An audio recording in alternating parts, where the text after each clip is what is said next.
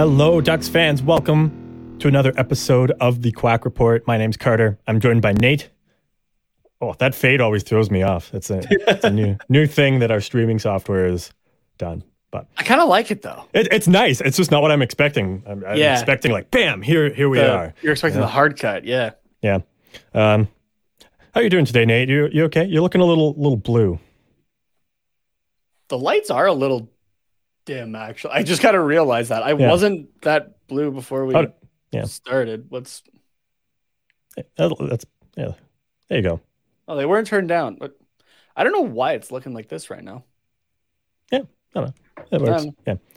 Oh, I don't know. It's just like when when you lean back just a tad, you get more of the light on your face, but then when you lean Yeah. forward, it like your camera adjusts and eh, yeah, just Weird. I haven't like Yeah. done anything to.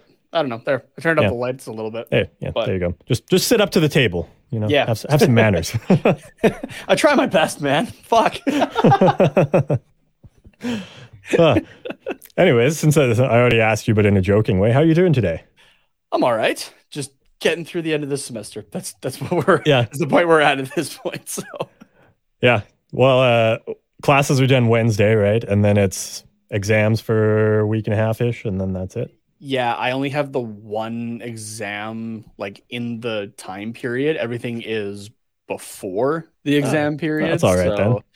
It is, but it also just like all gets crunched together, right? It's not really Yeah. spaced out so much, so it's it, it's it's nice, but it's just a lot of pressure, I guess. Yeah. So, So. like you're done earlier in a way, but yeah, it makes for a lot of shit to do. So yeah, and my last exam is like like I can take it over a duration of three days. So like the earliest I could be done is the twelfth. So oh, okay, yeah, we're we're getting there at least. So Yeah. Well, that's all right. Yeah. So what And then- about you, what about you, the working man? Yeah, and then Christmas. Yeah. Um, yeah. Yeah. I'm, I'm good. Just working and attempting to make money, there you go. Make enough money for Christmas. So Nice. yeah, which is uh, which is good. I'm looking forward to that. It'll be lots of fun. Yeah. Um, but unfortunately, you know, once you enter the working world, you only get a few days off for Christmas, not like three weeks. And it sucks. I miss that. like, can I just can I quit my job in December and then just find a new one every January? It seems exhausting, but like, it does. yeah, I, I missed the. I well, I mean, it hasn't even happened yet, but I already missed the the days of like two weeks off over Christmas. Yeah, like fair. I How- minimum how two many- weeks. So, how how uh or I guess what like what do you get off? uh, I haven't just asked like you yet. Yeah, just the Monday, Tuesday, because Christmas is this. Is it the Sunday? Yeah, it's the Sunday this year. Yeah. Um, so then I get the Boxing Day off for Monday, and then the Tuesday off for Christmas, technically. So you're telling me that when we meet up in our hometown, it's that like you're coming from work straight over to I guess we haven't decided who's hosting our little get together, Our- our- I guess yeah, with our, medicine with our other medicine hat friends. But um you're just gonna come straight there and just start pounding back. I love it. Pretty much, yeah. and and then in, oh no, yeah, and then it's Christmas Eve the next day. But Yeah. Yeah. but that's usually when we do our, our family dinner, which should be shouldn't be an issue to to make, but you never know. Depending You on never how the depending on how the Friday night goes. Yeah, exactly. Yeah. So, but we yeah, do, it'll be we good. do tend to go hard for that. So Yeah. Yeah, absolutely. Um, it's yeah, it's always a good time. So, um, actually, off air, I've got to I've got to ask you some present questions. all right. Sounds but good. We'll, we won't bore our audience with that. So, um, yeah, if you guys have any exciting, you know, Christmas holiday traditions with uh, family, friends, whatever, just uh, feel free to let us know as well. Maybe you got some some Ducks traditions, some Anaheim Yeah. ducks traditions. I mean, I mean, if you have like normal duck traditions, like you, what is it, the turducken, the what's the Yeah. turkey and the duck and the chicken And the all chicken. stuffed in like Yeah. those Russian dolls. Um, yeah, so if Yeah, you do that's a good that, cool. yeah, so if you do that, cool. But if you got any like ducks traditions, like you know, your family always goes and splurges on like the right behind the seats um, tickets for like the New Year's Eve game or something like that, then yeah, definitely let us know. Send some pics our way at Quack Report Pod, Twitter, Instagram. Um, is where you can do that. YouTube and Twitch at Quack Report Pod as well. If you just want to have a good old conversation, we live stream Wednesdays at 7 p.m. Pacific on both of those platforms. It's always uh, fun to hang out there. And um, what else we got? Oh, merch. If you're looking for some last minute holiday gifts for uh, for your friends and family or for yourself, you know, if you're if you're into that as well. tqrshop.myspreadshop.com or .ca if you're up in Canada. Do we? Uh, I, I know we had a, a deal going on for fifteen percent off. Is that what it was for? Um, that deal expires today, so Sunday. Oh, okay. So by the time people hear this, they won't hear it. But Yeah, you know, we, we won't Um, say that there won't be more deals coming down the pipeline in the future. But I am taking a look. If you're international, um, unless you order premium or express shipping, uh, it's a little late for Christmas. Um, but I'm just gonna check for the states though, in particular. Hmm. Um, yeah, I mean, you can always do the uh, old print off the web page, put it in a box, and wrap the box, and then Yeah. be like, oh, when it gets here, this is your present, but you don't actually get it right away. Okay, so that. for Californians uh, specific, you do still have time to get in for standard delivery. Even uh, right now, the window for standard is the 9th to the 16th. So there you go. if uh, if you if you are looking for some of that though, um, just don't wait too much longer on it, I guess, or it's gonna be cutting it close. So Yeah. yeah, I will. Okay. Uh, I will hopefully have my new uh, mighty TQR uh, crew neck before uh, Ooh, yeah. Uh, before Christmas, so I'll be wearing it out on one of those Mm-hmm. episodes. So I got the I went the I went like the full purple on it. Yeah, I, I saw that uh, they dude ordered that. I, I'd seen the um, email notification. I was like, "Ooh, who's getting our uh, mighty merch?" And then I was like, "Is this maybe a little preview of what I might be getting?" And then I saw that it was you. so, uh, but uh, unless it's for me, maybe I don't know. No, it's for me. It's an extra Okay. large, dude. Come on. I figured, but yeah. Uh, and then also I just mean, uh, unless you want to be swimming in it. uh, actually, it, depending on the fit, I'll sometimes wear an extra large, mostly just for the length. But uh, it has okay, to fair enough. it's got to it, it, it's got to be like the long extra large not like the um like the wide extra large because sometimes i've bought those and then it's just like a crop top but it's like all the way Yeah, out to here on me anyway. that's not what i wanted but uh but depending on the place that i shop at like if it's a more like quote unquote designer not that i dress super fancy Yeah, but um but if it's like a more quote unquote like designer place then the extra large is usually the what i get just for the length so there you go. yeah. Um, anyways, nobody probably cares about that unless they're planning on buying us Christmas gifts. so, um, and then also just a quick thank you to everyone who filled out our feedback form. It's uh, we've we've closed it off now, but we got some great responses, and we really appreciate the feedback. So thank you to everybody who took the time to uh, give us that, and we will.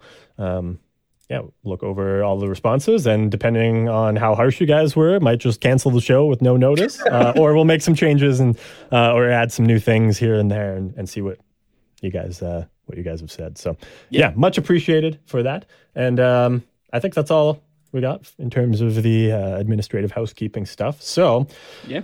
with that in mind, we are going to talk about some Ducks games that have happened recently. We're also going to talk not so much about a Ducks game that has happened recently because what what is there to say that we haven't said already, and why waste our, our time when we can talk about Yeah. slightly more exciting things?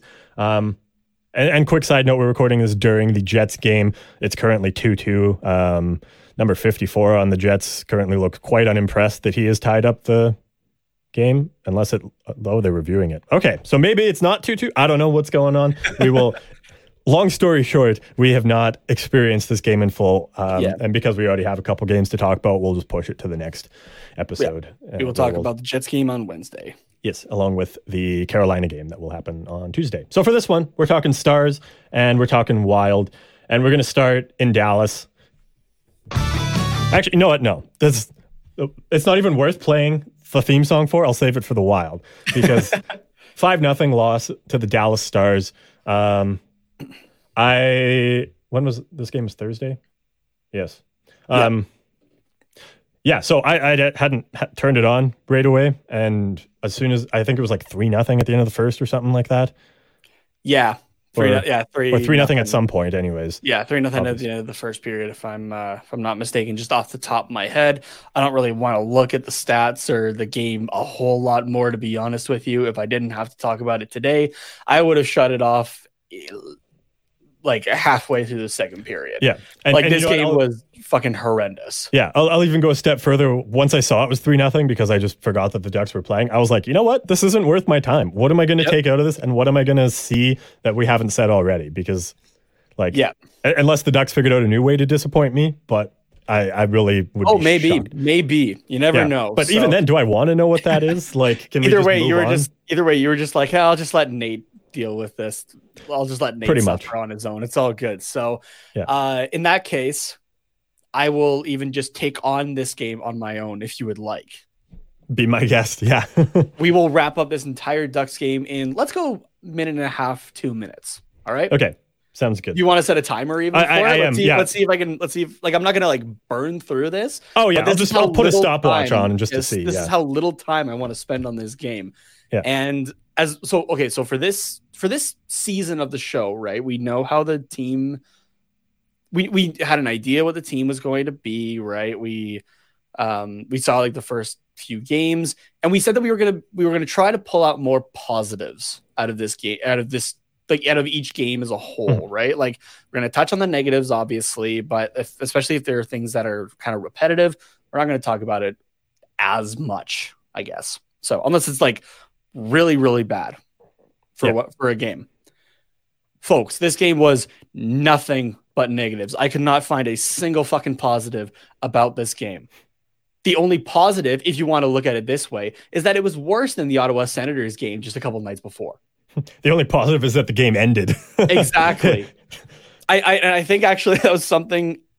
If I'm not mistaken, that, that might have been something that the Ronarchy had commented because at the end of each game on uh, on our Twitter account at Quack Report Pod, I will ask for a player of the game, right? Mhm. And uh, I, I, if I'm not mistaken, it was the Ronarchy uh, on our Oh, Twitter yes, who had who had said uh, the clock for get, for getting to zero zero zero zero. yeah. So Yeah, I think that was him. Uh, I apologize if it's somebody else, but yeah, I remember seeing that. yeah, I'm pretty I sure it was good him. chuckle about it. So, Yeah. So all right, have you started the timer yet? uh, yeah, you're you're going. You're like a minute twenty, but Oh, okay. Here, let's here let's let's restart Okay. it here. okay, that doesn't we'll- count. No, we'll we'll add 15 seconds to it just to for the um okay, just for the uh what do you call it? The this game is worse than the Ottawa one. okay, We'll we'll add 15 seconds for that. okay. You are on the clock. All right. So the deserve to win meter, as as you know, we love the deserve to win meter here from moneypuck.com on uh, on our uh, channel here. Uh 86.2% in favor of the Dallas Stars. Oh, I thought that, Now, was, that I- was Dallas Eakins. In, in. Now, I could end that here because that just pretty much sums it up altogether. But because some of you were able to turn off the TV, you're going to sit here and suffer through this with me unless you want to skip forward, which is totally fine. This is pre recorded. The expected goals 3.85 for Dallas, 1.43 for the Anaheim Ducks. That sounds like a more reasonable game, I guess, overall. Mhm. Now, this game, just the Ducks did not come out to play whatsoever. The San Diego Gulls could have done better. And over this past weekend, um, which we'll get more in depth, I guess, on Wednesday, uh, they lost both games to the Calgary Wranglers. No surprise. Um, and I believe only scored one or two games or goals in the first game, got shut out uh, last night on Saturday. Um, that team could have done better than the Ducks did on Thursday against Dallas. It's fucking horrible. To be fair, holy shit, Jason Robertson is good at hockey. Just oh, yeah. What- pointing that out, Cali not, boy. Not a question. all right, like the guy's leading the the league in scoring right now. He's Mhm. doing fucking what, awesome. what is he at? Twenty three. Well, I guess he's played since this game. So, but he was at twenty three. Yeah. which is a goal a game. Is that not insane? Yeah, it's nuts. So uh, something else that is just nuts. Uh, Cam Fowler, who is not known for his shooting wildly, uh, led the Ducks in expected goals in this game with uh, his expected goal percentage forty three percent. His expected goals at 0.67. Which Cam for a defenseman Fowler led the expected goals. Everybody. That shows you that something is seriously fucking wrong. Another stat that shows you that something is seriously fucking wrong. Kevin Shattenkirk led the team in shots in this game with six. Oof. They were shitty Oh. shots, mind you, but he led the team with six. All right. 10 individual players had a one or higher expected goals against on them individually. This is not a goal like a goaltending goals against. Hmm. They, it's like that they were on the ice expected to have a goal against. 10 players on the roster that night. Just brutal. Out of Uh, eight, I'm out of 18 to be, yeah. or no. Yeah. Yeah, 18, Uh, yeah. skaters. And then and then it dropped to 17 because uh, Isac Lundeström um, right. Yeah. uh, fractured his finger in the game. So, Yeah. um, speaking of uh, Kenton Shattenkirk, a little bit earlier though, uh, we're going to add Nathan Beaulieu to that because that line together had a combined time on ice, uh, five on five of 1346, had a goal against and, ex- and an expected against of 1.5. Hey, that's a that's better than expected. It's better than expected, but if you look Yeah. at the expected, the next pairing was Fowler Kulikov at 0.735, who played about two minutes less. How many goals did they have against though? Uh, none, I don't believe. Oh, okay. I was going to say, well, maybe Beaulieu and Shattenkirk had the best, um, like goals saved. Yeah, no, they they had none against. whatever. Okay. They had none against. So, Wow. um, There continuing, yeah, continuing on here. Uh, Stolarz's rocky game, cons- like considering like what we've seen this season, Yeah. right? Um, an 878 save percentage. That one's not the like the number that's glaring out. It's the negative 1.15 goal save above expected on 41 attempts, right? It's not normally what we're seeing out of uh, Stolarz. The thing for me though, three of the five goals were low danger attempts. Mind you, he did not really have any help in front Yeah. whatsoever, as the entire area under the hash marks, the Dallas Stars were able to generate five plus chances That's it. over the entire area under the hash marks between the circles. wow. Fucking horrendous. Um, to wrap this all up, I have this one statement here, and it does kind of lean into my thought process from the episode before, two episodes before, I guess. After everything this team has gone through and the losses that this team has had, even like this season, right? Like, sure, we, we've all been calling, kind of calling for it. I don't care that the Dallas Stars were sitting first in the Central Division, fifth in the league heading into this game. This game was so fucking brutal that this game alone should be the reason that Dallas Eakins and the rest of his coaching staff are gone. Mhm. There was nothing from anybody in this game at all. I don't care Yeah. how the uh, the game against the Wild went, which had a lot more positives, but still glaring weaknesses. That yes, I get it. The team is rebuilding, right? But this was fucking awful. And again, Oh, I yeah. sat through this entire thing. I would have rather have been in my class, to be honest with you. and I suck with night classes. This was god awful. Yeah. Absolutely brutal. So that's all I have to say about this game. Uh, we can move on to the Minnesota Wild game now, unless you Okay. have anything you want to add. But I am, yeah, that was, Um, was fucking bad. Only thing I have to add is that was five minutes, 44 seconds. You said add 15 for the other part before. So six minutes. Yeah, okay. Yeah. And Which, I- and that was I a lot less painful than two and a half hours of Yeah. actually watching the game. So Yeah, and I, I, I would not be surprised with the what three and a little over a quarter seasons now that we've done. I guess Mhm. um, if that was the shortest that we've ever talked about a game at all. uh, yeah, probably, probably pretty close. That's So, for sure. yeah.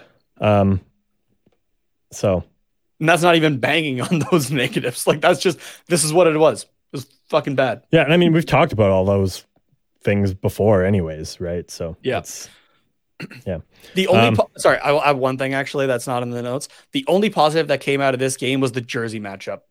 it was a sick match. It was a it was yeah. a it was a It- great looking product, like visually Mm-hmm. appealing. The rest of it, though, unless you're a Stars fan, then you fucking love this game, right?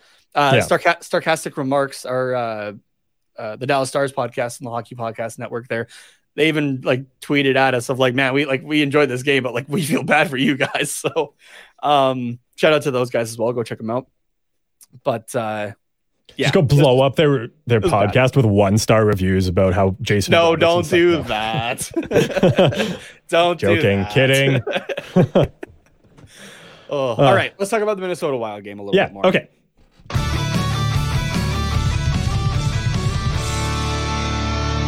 Th- this game is actually deserving of that awesome pump up music. So, um, well, As deserving as a loss is. yeah, this is, in terms of the standard that the Ducks have set, this is Yeah. deserving. Yeah. Um, if this one was a 5 4 shootout loss to the Minnesota Wild, so Ducks not able to get it done in overtime, um, which obviously means you probably are going to lose. But overall, it wasn't a terrible game. Like we gave a consistent effort through all three plus periods, I would say. Yeah. Um, it, it it really could have gone either way. It's just, I think, honestly, I think that to sum this up in one sentence, since you tried to do that, not tried, you, you did it with uh, the last one, the last game. If I could sum this one up in a sentence, it came down to the Wild having that. I don't even want to say veteran presence because they're still a pretty young team, but that experience of um, closing out games and um, and playing without the lead, playing from behind, and, and just knowing what it takes to finish and get a win in the National Hockey League. Yeah. Not, I mean, obviously the Ducks have experienced players as well, but as a team, they don't have that experience. And I I think that that was kind of Yeah. the difference in that is just the difference in experience between the two teams. Um, and, and that contributed to the Ducks' lack of ability to close this game out. Yeah, no, yeah, I, I think I would agree with that. So it's you, you do have those veteran guys, right? Like a Strome, Vatrano, Fowler on the back end. Hell, if, if you want to throw Gibson even. Shattenkirk in in there, yeah, Gibson. Um, yeah, I, I guess Klingberg didn't play in this front, game, right? right? Yeah. Oh yeah, I guess yeah, right. Um, but uh, yeah, then you do have a lot of young guys though that are leading a bit more of the charge, right? And your Zegras, Terry, um, McTavish, right? Like those Yeah. younger guys for sure. So, or the guys that are like kind of up and down uh, between the A and uh, the NHL and that sort of thing. So yeah, it's a Yeah. it's, it's a mix for sure Mhm. but um i guess when you're kind of at the point of relying a little like a little more heavily on some of the younger guys right? Mhm. um in certain times we'll say that. Yeah. because it's definitely not all the time. Um yeah i can definitely yeah it's i can see your point for sure so. Yeah, Um, that was very long-winded. I apologize for that. I was trying to it's figure my- out what the hell i was saying. Yeah, no, I, I, it took me a little bit to get there as well, so it happens. But um, yeah, I, I mean, I, I guess we'd start with the some of the advanced stats that you uh, have up here as well, just to give another general picture of the game. Yeah, so this one was pretty even, to be honest with you. Uh, Anaheim at 51.8% in favor to win the game. Uh, the expected goals, Anaheim 4.57 to Minnesota's 4.2. Like it was very close Mhm. all around. Both teams were trading chances. The goaltending stats, um, at least in terms of like expected, um, are pretty close as well. I think both guys were just negatives um or or positives i guess uh yeah gibson was 0.2 um and Gustavsson was 0.57 so nothing like crazy out of each guy right like both just did their jobs well i Yeah. would say Mhm. um Yeah, both had some stellar saves in this game. Both goalies, like from what I remember, faced quite like a fair number of shots and like good chances as well. Yeah, Gibson, uh, including the overtime, right? Uh, Gibson had 49 shots against and a 918 save percentage. Um, to add to his, uh, and then to add four penalty minutes. right. as well. yeah. Which, Which- well, only two of them were because he got angry. The Yeah, the other one had a lot of people going. That's a rule, including myself, actually. And I Yeah. like to think, like I, I like to think I know the rules pretty well. Even that one, I was Mhm. going like, wait a second, hold on. And I texted you, and like as I was texting you, I was pulling up the rule book actually to find it. Mhm. Um, which uh I did. I think I, I have it here. If you missed, I did share it on our Twitter as well. Um, but if you guys didn't see it, um, the reason that John Gibson got a penalty, uh, with what nine seconds left in overtime So- there, yeah, something like that. Yeah. um, so yeah, uh, rule sixty-seven point three, uh, which is the section for minor penalty to a goalkeeper. Um, the entire object, uh, or the object of this entire rule, is to keep the puck in play continuously, and any action taken by the goalkeeper which causes an unnecessary stoppage uh, must be penalized without warning. So this, so sixty-seven is under like delay of game. Uh, so a delay of game penalty shall be assessed to a goalkeeper who, and we're just going to jump down to subsection three, throws the puck forward towards the opponent's net. Now, this one would be, um, this would have been disregarded had a Minnesota Wild player first touched the puck, um, which is in the in the note here um, in the rule book. Mhm. Um, Until yeah, Anaheim had touched the puck, I think. yeah, Like, it's, Ana- it's, yeah, it's still like Anaheim. the delayed thing. Is um, it not? Or did I? Maybe I misunderstood that part. But Oh no, you are. Yeah, you are right. It, it does just become a delayed penalty. oh, okay. Yeah. Yeah, I, okay. just, I just read it again. I was like, oh yeah, right. Yeah. Um, so yeah, it's a it's a it's a penalty either way, I guess. But Mhm. um, yeah, that was not something I. Uh, I guess you don't really normally see the goaltender like throwing the puck forward. I guess too often, but it Yeah. it just kind of makes it. The the wording, I guess, kind of does make it that um because you, you see goalies will like maybe They'll- not like overhand it, throw it like- like Gibson did, but Yeah. kind of like toss it either to the side or behind the net, right? Especially in Mhm. like um the 80s, that was a big thing. And you see that a lot with overtime now, like with three on three overtime, right? You see that a Yeah. lot.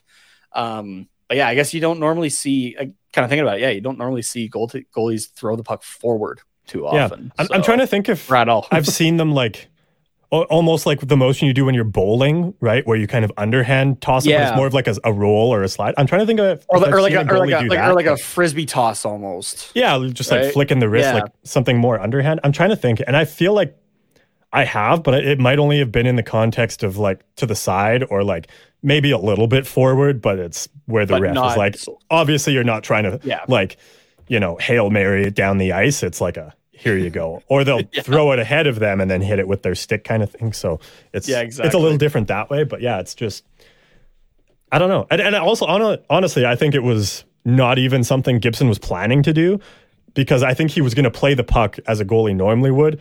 But uh, I don't even know who it was. Somebody was pressuring him, and then he Yeah. kind of went to dodge it. And then as his arm was up, he was like, "Oh, I might as well just throw it." And then Yeah, okay. Like I did notice that's kinda what it of looked like. Connection on there, so yeah, yeah.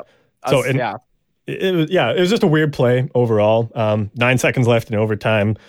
It's not really going to matter. Like, yeah, we had we were on the power play, but we would have had chance for a rush it- going the yeah, other way. it back to Maybe, three on three. That's all it did. So yeah. So like, not the, The- end of the world. the, yeah, the the downside to it is that you're giving uh, the other team a offensive uh, face off, right? Yeah. So that's the that's the only like that's a negative side to it, I guess. But nine seconds, yeah, they were able to to make it work. So um, if anybody's curious um, as to the other four reasons that a goalie would have the delay of game.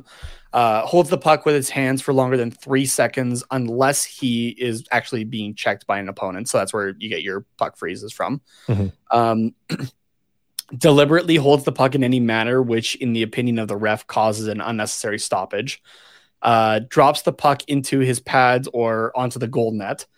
Or um, and this one I I read it and I started laughing right away actually, and I'll say in a second. Deliberately piles up snow or obstacles at or near his net that, in the opinion of the ref, would tend to prevent the scoring of a goal. Now I laughed at that part right away because I thought right away to a application of this that the refs got ahead of um, before play started. I think this was when Marc Andre Fleury was still in Vegas. I think it was, Mhm. and um, they had pulled him for I, I I don't know if it was like a like kind of like a similar situation to Minnesota where there was like an offensive chance in overtime, so they threw him on the bench Mhm. kind of thing, or just like a like just to um, get the extra attacker to tie it up or something like that. Anyway, before he had left though, he did take the paddle and just put like a, a line of snow at the top of the crease. Mhm. Just to like slow it the wasn't puck down. It, it Yeah. wasn't a whole lot, but like just kind of with the idea of, of yeah slowing the puck down. And the refs saw it, went over to the bench and like told Fleury like, "No, dude, you can't do that." And they like brushed it away. Yeah. And then Fleury like has the has his glove over his face, and you can just like he's just hiding his laughing basically. Yeah. He's like, "Oh fuck, I got caught," kind of thing. So, Yeah. like just right away, my mind went to, "Oh yeah, I, okay, I, I've seen that before," but because they caught it before play started, no penalty on the play. So Yeah. yeah. So, uh, yeah, it's funny. Like you, you even, I even had to chuckle at like the dropping it down your pads. One, because I was like, I, there's no way that somebody thought of that and they're like, oh, we better put this in here because goalies are sneaky little bit like bitches, right? Like somebody had to have done that like way back in Yeah. the day, and they were like, fuck, get the pencil out. Like we gotta, we gotta You add gotta this add this in. part. Yeah. exactly. So, So, but yeah, the, The- some the when one- you actually get into the rule book, there's some funny like little sub Yeah. notes in there. But there's okay, so like out of those two, there's like the drop the pucks and like drops the puck into his pads, where I'm like, yeah, okay. The petty one though is onto the top of the net. yeah, Just the the show of yeah, no, we're not doing this. yeah. um, to get uh to get back to this game though, the um, yeah, lots of players had uh, fantastic games.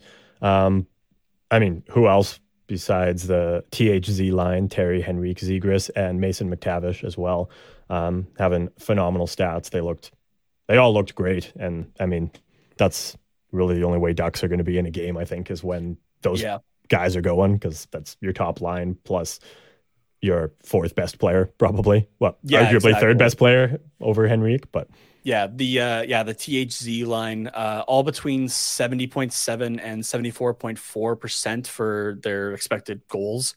Uh, Oh, or nice. expected goal percentage. Uh, the line uh, itself had the highest expected goals for at five on five with 0.482, which you would like for that to be a little bit higher, but you know, when, when the bar is this low, that's pretty good. yeah, exactly. So, and with how penalties were like kind of stacked on each other with like four on fours and that kind of thing, right? Like it's That- not it does as much it, yeah. time, I guess. So, um, how much time did that line have actually at five on five?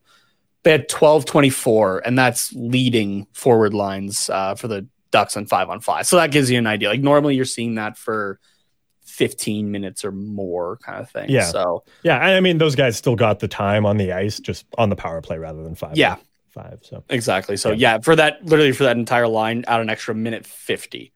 Um, oh yeah, in, in power play time. So um, and Mason McTavish led in the expected goal percentage category. Like again, this guy is just buzzing around the net. Mm-hmm. Um, just couldn't put the puck in, but he did still manage to get uh, two assists on the night. Um, yeah, the fact that the guy had two shots in the game and his expected percentage was 86.81. yeah, right. That's and his expected goals of two point one three. Just Yeah, was in are- yeah, just had great chances and got robbed unfortunately on them. So yeah, th- this phenomenal game by yeah, Mason yeah, McTavish, so- McTavish is looking really good, and he got decent time as well in this game as well. He got uh, a little over fifty seconds of power play time, um, and uh, which isn't a whole lot, but it was yeah the THZ line with Fowler got a minute fifty.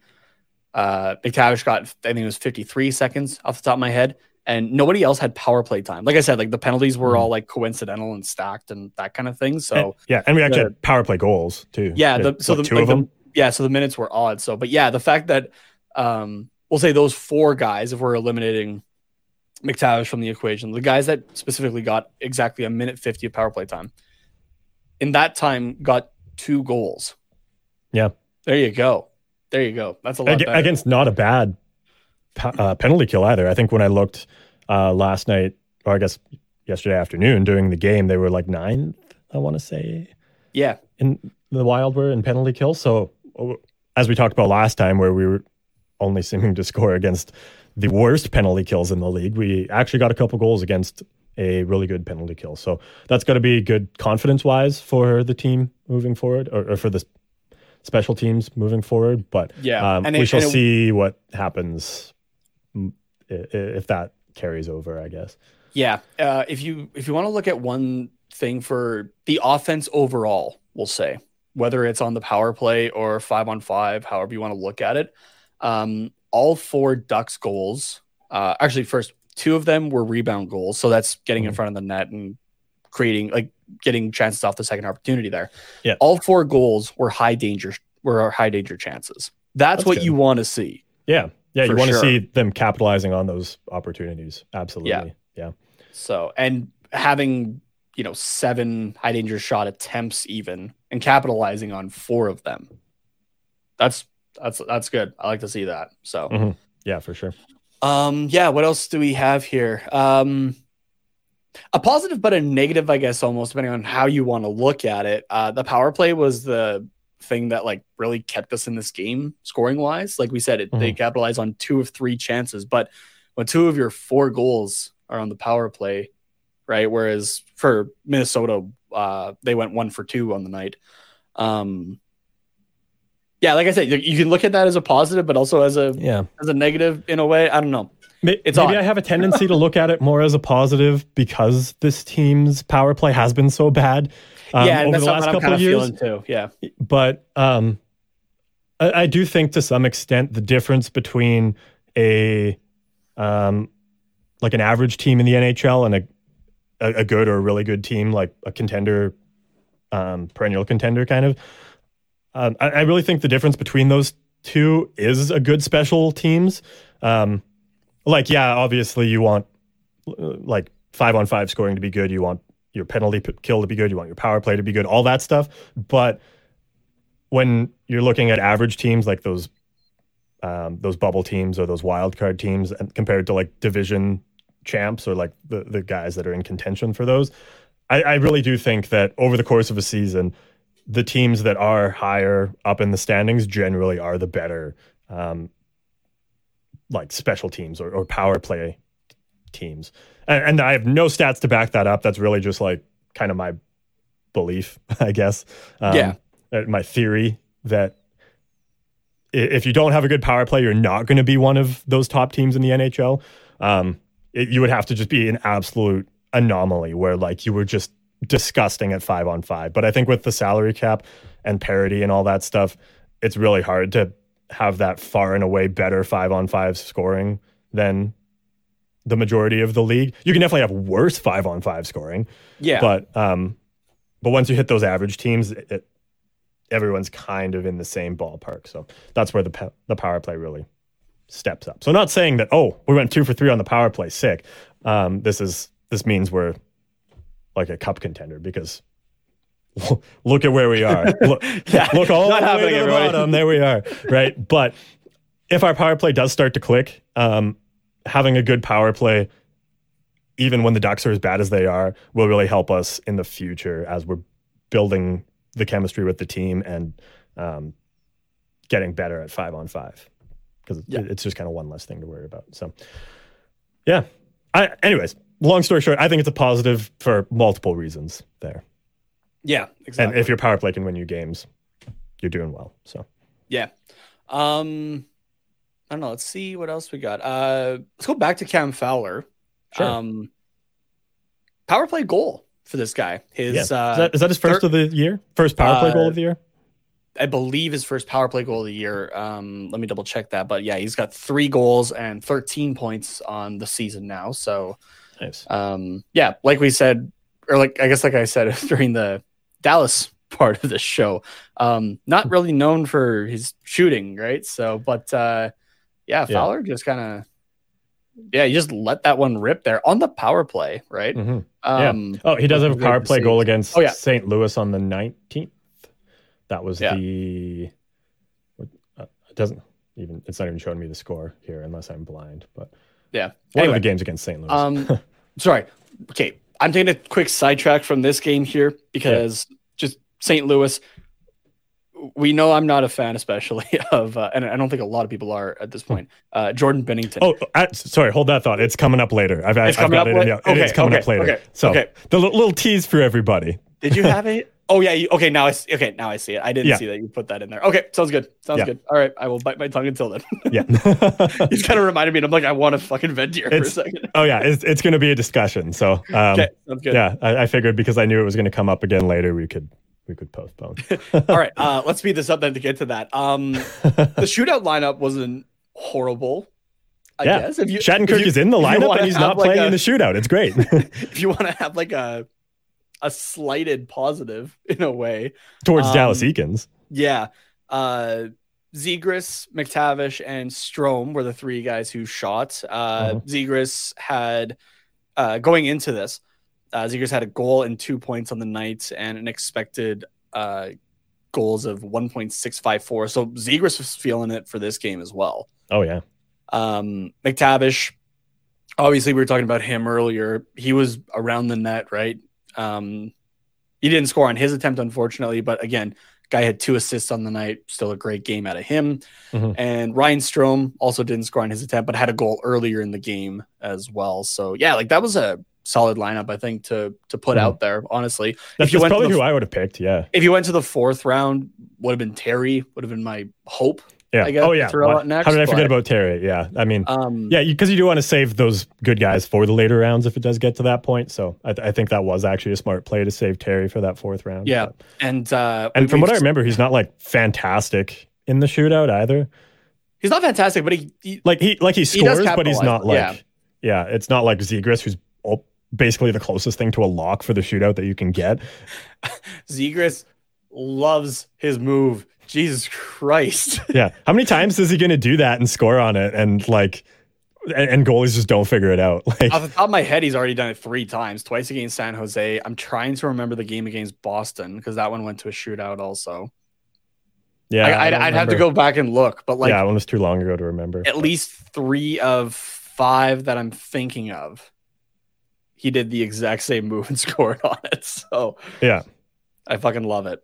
Um, yeah, I don't know what else to. I... Okay, I guess to kind of round it off for myself, Mhm.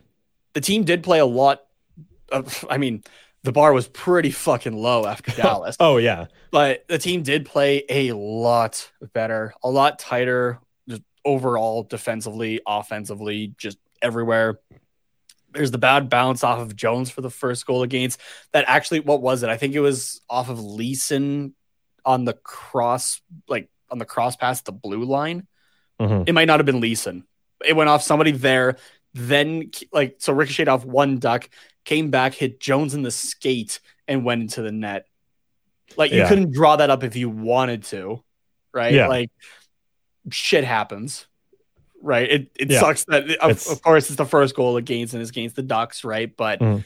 that was the one where I was just like, I saw it again and I was like, yeah, no, ne- never, never mind. Um, Yeah. but uh, just yeah, kind of what we were talking before of like just the to close out a game there. Yeah, this team just cannot hold a lead Mhm. to save their lives when we've seldomly had one this season.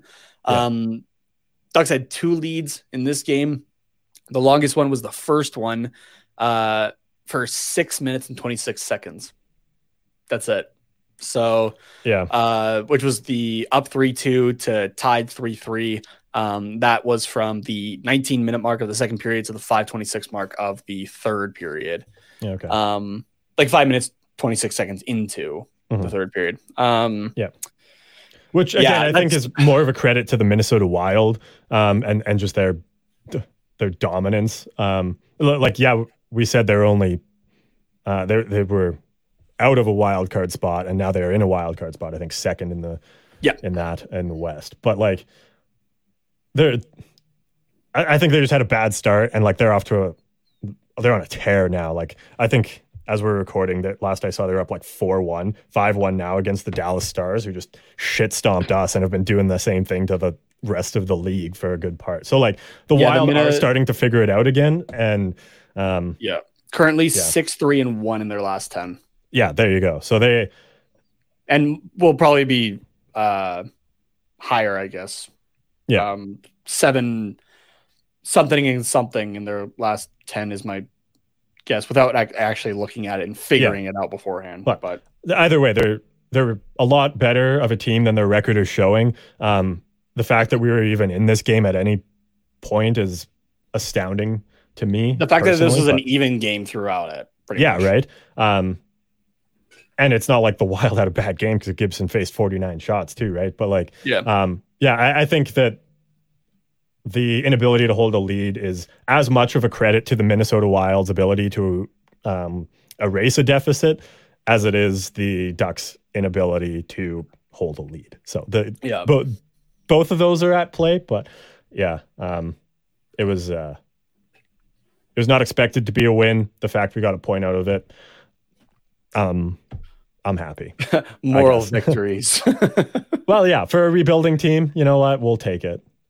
yeah. And again, especially considering the massive goose egg that we laid in against Dallas. So, Yeah. Um fucking Kaprizov, man. dude, the so one, good, the, man. the one who tied the game at uh at four there with like two and a half minutes left.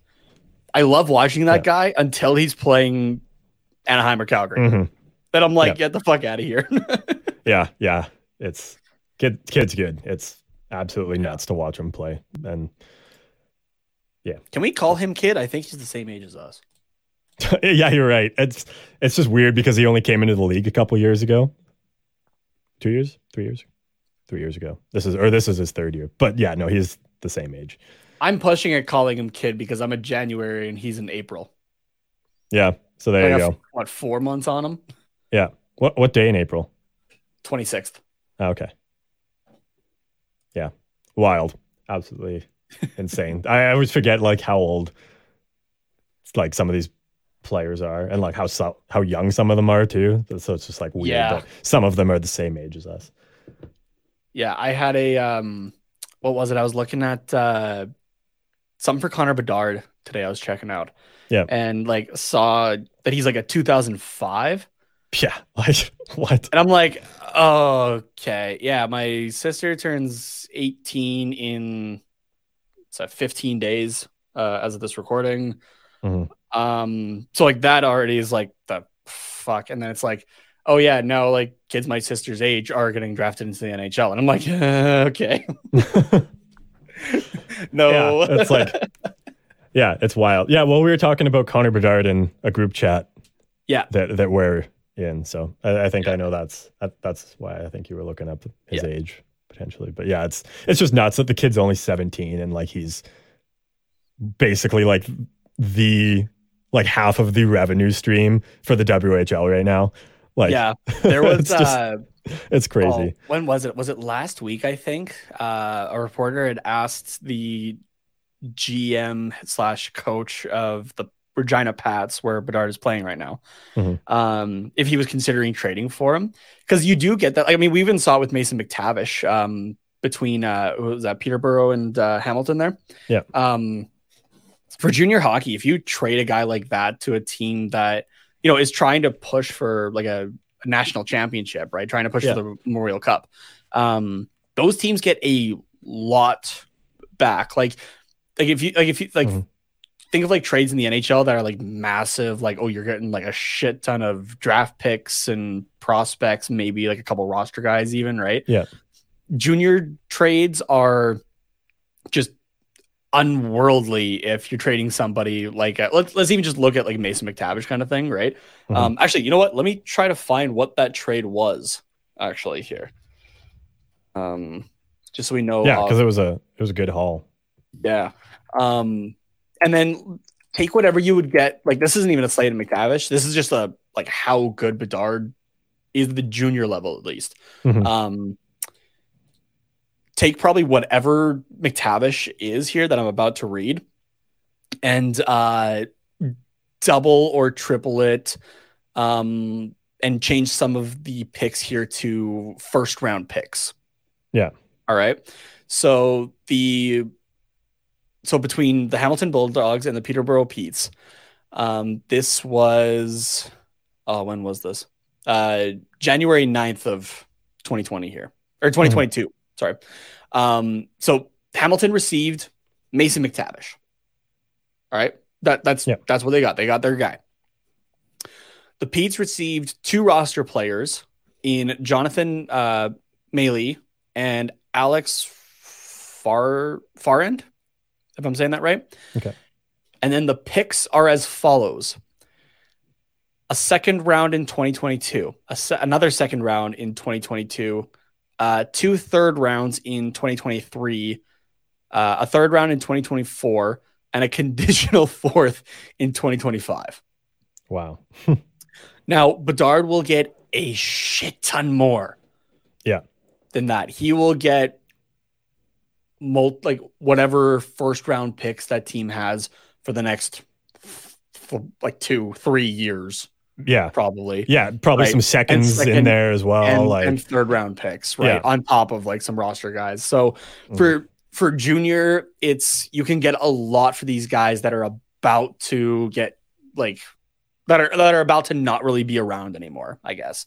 Yeah. Um and uh so anyway, yeah. So the the GM coach was asked about that and uh he basically just said like fuck no we're not. yeah. Right. So, and which like, it, I don't know, it seemed kind of split actually between like the, like between Pats fans. Because Mhm. it was like, well, like that would really set us up, like the team up for the future. Yeah. And then the other half was going like, yeah, but he also knows that if he does that, revenue for this season especially drops dramatically. Yeah. If they do So- trade him, it's going to be, I, I think the trade deadline's January ish for the, Yeah. um, for those, the, the junior leagues. If they do, it'll be like the day before. So they can milk as much possible revenue as they can. Um, Yeah. for Pat's games, and then and then they'll send him somewhere else. They, they I- actually talked about I'm- it on Thirty Two Thoughts. There's a really good discussion Oh, on that. Okay. Yeah, if you I've haven't had been- to listen I've been to it, but- behind on it. So, Yeah, no, and, and anyone anyone else listening as well uh, would recommend they have, uh, especially because Jeff Marek is very in tune with the junior, the junior league. scene, yeah. he, he provides some really good insight there that I could just regurgitate, but I could also just say go listen to that and we could talk about something else. yeah. Um, I am hoping to, uh, because like the guy plays in the league that like is constantly around us, right? Yeah. Um, and I will be actually just like an hour away from uh Regina over Christmas, actually, or for like just Oh, after right. Christmas, visiting my Yeah. girlfriend's family. So I did ask her already, and like we were looking at it, we just hadn't like bought tickets yet. I think we were just trying to see if uh, her uh, sister and uh, and husband wanted to go with us, or like just kind of like see if anybody wanted to go with us first before we bought tickets. Mhm. Um, but I did say, hey, so uh, the the Pats are playing the Brandon Wheat Kings, which we will bring up as well, by the way, um, later in the show. Um, I was like, they're playing on the 28th. You think we could go to Regina and watch this game so I can go see Bedard for thirty dollars before I have to pay minimum hundred dollars to go see him? Hundred.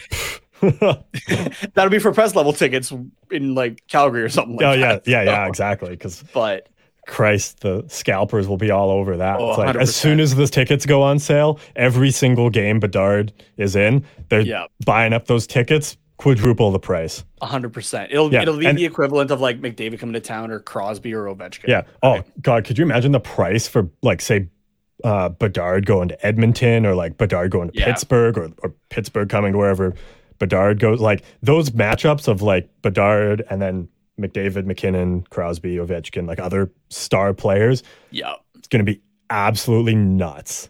Just Yeah. insane prices. exactly. those tickets. So Like we're But- we're talking like Bedard- hundreds for the nosebleeds even. yeah, if he doesn't get selected by Vancouver, um, Bedard going to Vancouver will be a massive ticket because he's from the area, right? So Oh, that's true. Yeah. Yeah. But uh yeah, so if uh again, I'm like I'm really hoping that we grab these tickets. We just, we just haven't like done it yet basically. Yeah. Um so should we go to this game? Uh I will be taking a Ducks jersey taping Bedard 98 to it. Um Fuck, get him to sign it. Just hang it over the glass during warm-ups. get him to sign the piece of tape yeah. and uh yeah, no, I will be uh yeah, I'll, I'll grab some pictures and post them on like the TQR account or something like that'd, that. that'd be good. Is there is there a Ducks game on the 28th? Actually, I might not be uh, tweeting about those games. I might be just tweeting about uh, hopeful Anaheim Duck uh, Connor Bedard, who is keeping tabs on us because uh, I think somebody somebody had noticed us as in the Quack Report or us as in the Anaheim Ducks? as in the Anaheim Ducks. oh Sorry. yeah, Um, because uh, he is kind of keeping tabs. Uh, I think it was on the NHL account or the Ducks account. One of them had shared Zegras' shootout move, and somebody noticed that he was one of the one of the likes in there. so he's he's keeping an eye out as to who he might go to. So and, and Some people have again, way too much time, man. That's well, it it does just show um. Like on Instagram, it does show like any mutuals who like Oh, it. guess. It'll show you Yeah. like a like a few, and then um, if you, I mean, if you just click into the likes, you it'll pop up Yeah. with like who Yeah, you yeah. know, uh, like like the that's first kind true. of thing. Yeah, So- I guess. Yeah, but um, or who you follow, I guess. But uh, yeah, I don't know. I still think like Bedard would be the perfect fit. Like like stepping back from you know talking about the Ducks so much, Bedard would be a great fit in Anaheim just for the guys that like he's played with for international tournaments and that kind of thing, right? Yeah. And the type of skill that's going to be coming up through the Anaheim Ducks ranks. Oh, for here. sure. So- Yeah. Yeah. And I mean, we'll get to that a little bit later, along with some conversation about Mason McTavish, too. So, Um, but I think, um, I mean, we haven't talked about this game for the last 10 minutes. So I'm assuming we're done with it. So I think, Uh, yeah, I think we are. Yeah, the, uh, the last thing I had was just like the they can't hold the lead. So, yep, Yep. we're all Okay. good on the Minnesota game. okay. Um, in that case, let's take a quick break here. And then on the other side, we'll hit some news, uh, upcoming games. And then, uh, as Nate mentioned, we've got uh, some uh, Brandon Wheat Kings related uh, bonus What's Quacking for Sunday here. So uh, we'll see you guys in just a minute here. Hockey fans, light the lamp this winter with DraftKings Sportsbook, an official sports betting partner of the NHL. New customers can bet just $5 pre-game money line on any NHL team to win their game and get $150 in free bets if they do. If that wasn't enough excitement, you can turn small bets into bigger payouts with same game parlays. Combine multiple bets like which team will win, how many goals will be scored, and more for your shot at an even bigger payout. Download the DraftKings Sportsbook app now. Use promo code THPN, bet $5 on any NHL team to win their game, and get $150 in free bets if they do. Only at DraftKings Sportsbook with code THPN. Minimum age and eligibility restrictions apply. See show notes for details.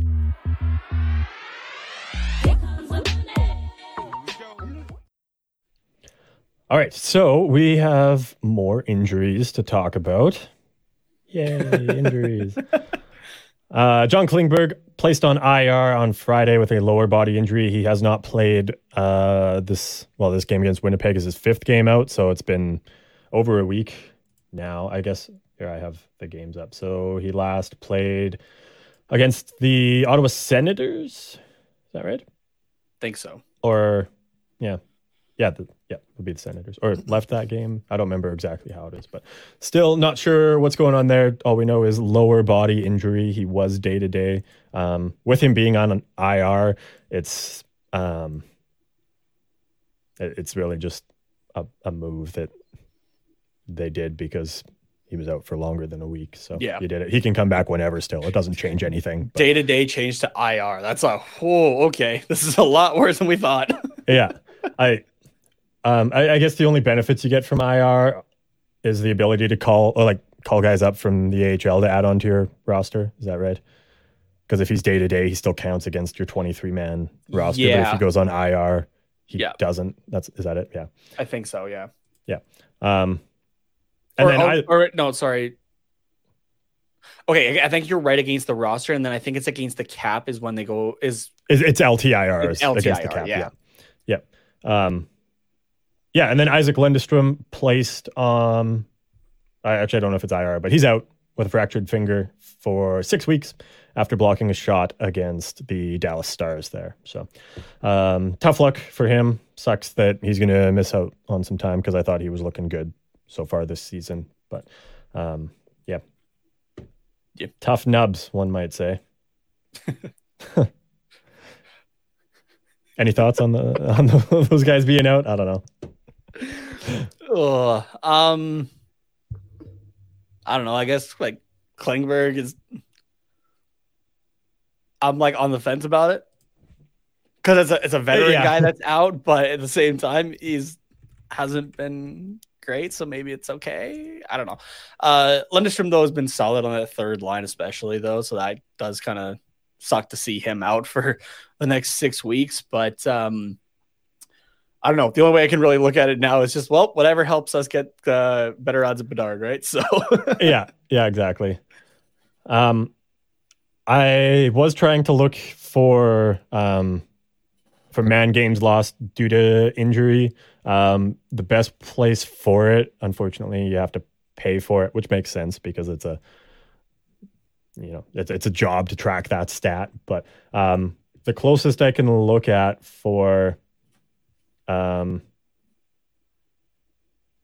like in terms of it's just like their Twitter account, and they have a bubble size um, like chart, which is representative of the total quality of players lost. And the Anaheim one is you basically can't even see it, but like, um, oof, which is tough. But like when you look at the punch.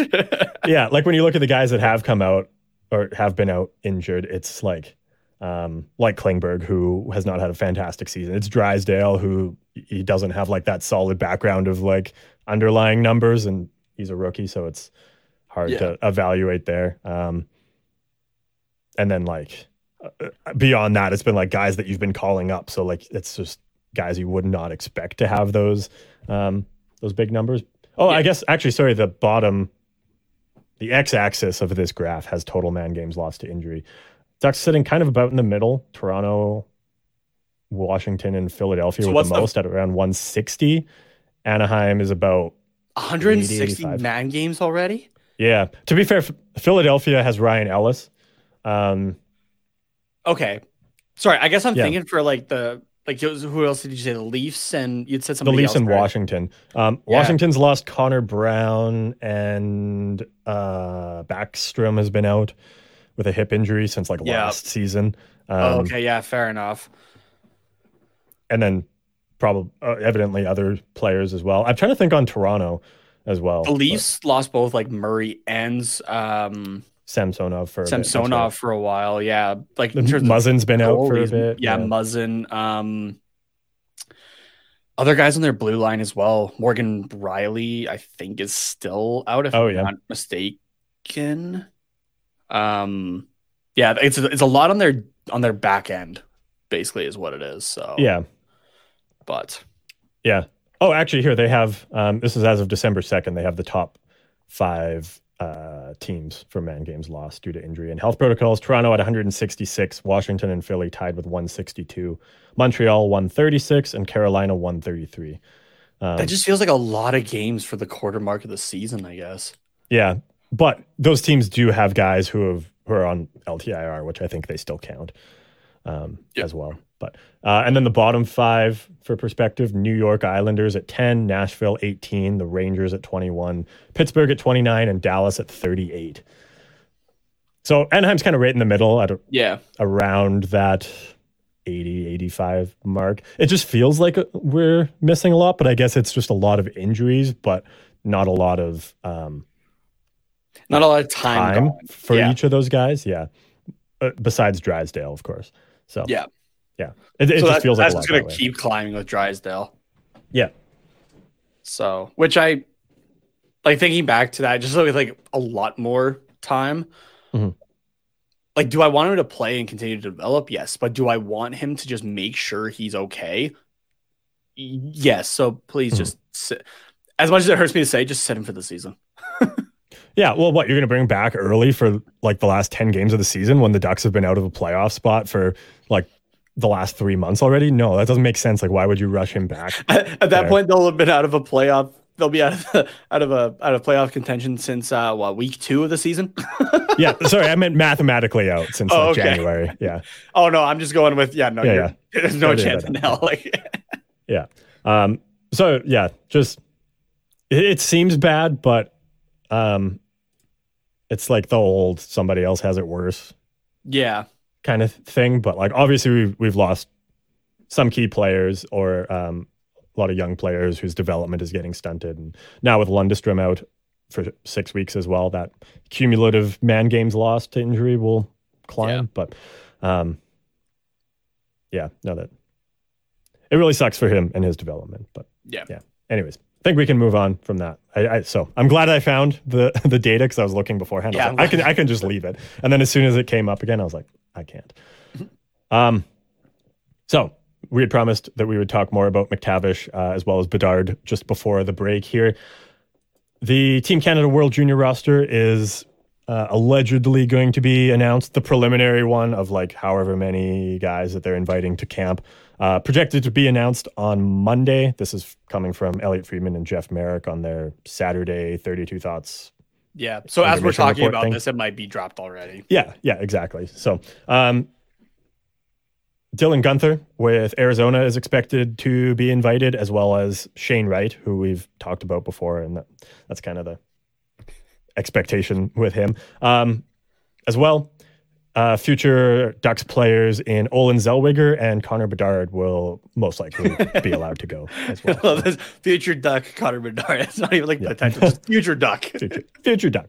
Um, they didn't talk about Mason McTavish though, and I am kind of torn on whether or not he Yeah. should go because on one side of the coin, let him go play with Team Canada, guys that he has played with before and has chemistry with, as well as future Ducks players in Olen Zellweger and Connor Bedard that he can continue to develop with.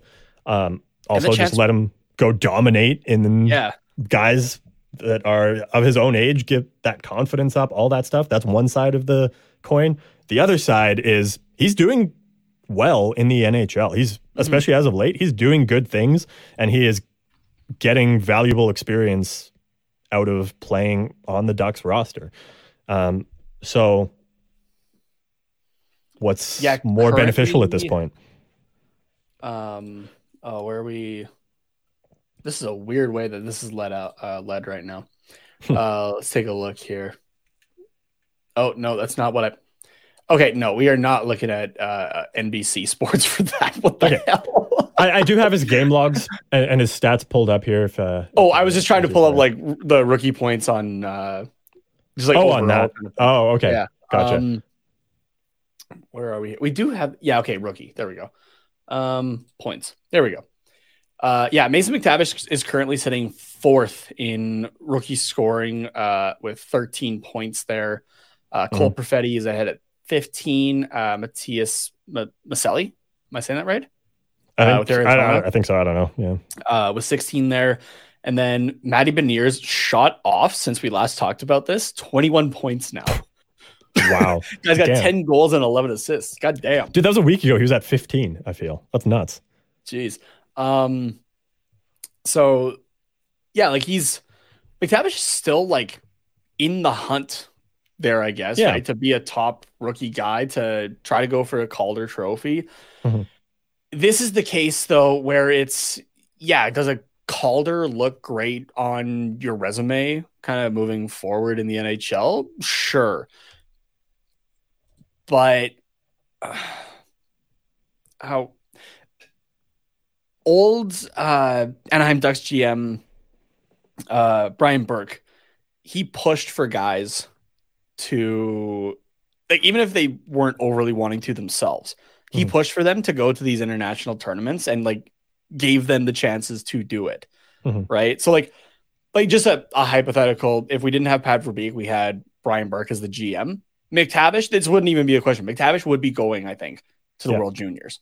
Um, just because he thought that it was like it was just valuable experience for those players, right? Just to one play with other guys, but to experience like international play because it is it is different and it's Mhm. it's best on best, right? Yeah. Depending on um you know the NHL, the Olympics, I guess, really. But oth- but like other than that, right? It's of whatever level of international play it is, is best on best, Yeah. right? And and for the big five teams in Canada, US, Sweden, Finland, Russia, Yeah. you are and Germany's kind of starting to climb into that now. yeah, you can start to throw them in there as well, uh, for sure. But you're definitely in that um, mentality of we're going for a championship. Like Yeah. every one of those teams in any given year has the potential to win a gold medal. So, and because it's so condensed and right from the get go, you're like every game matters.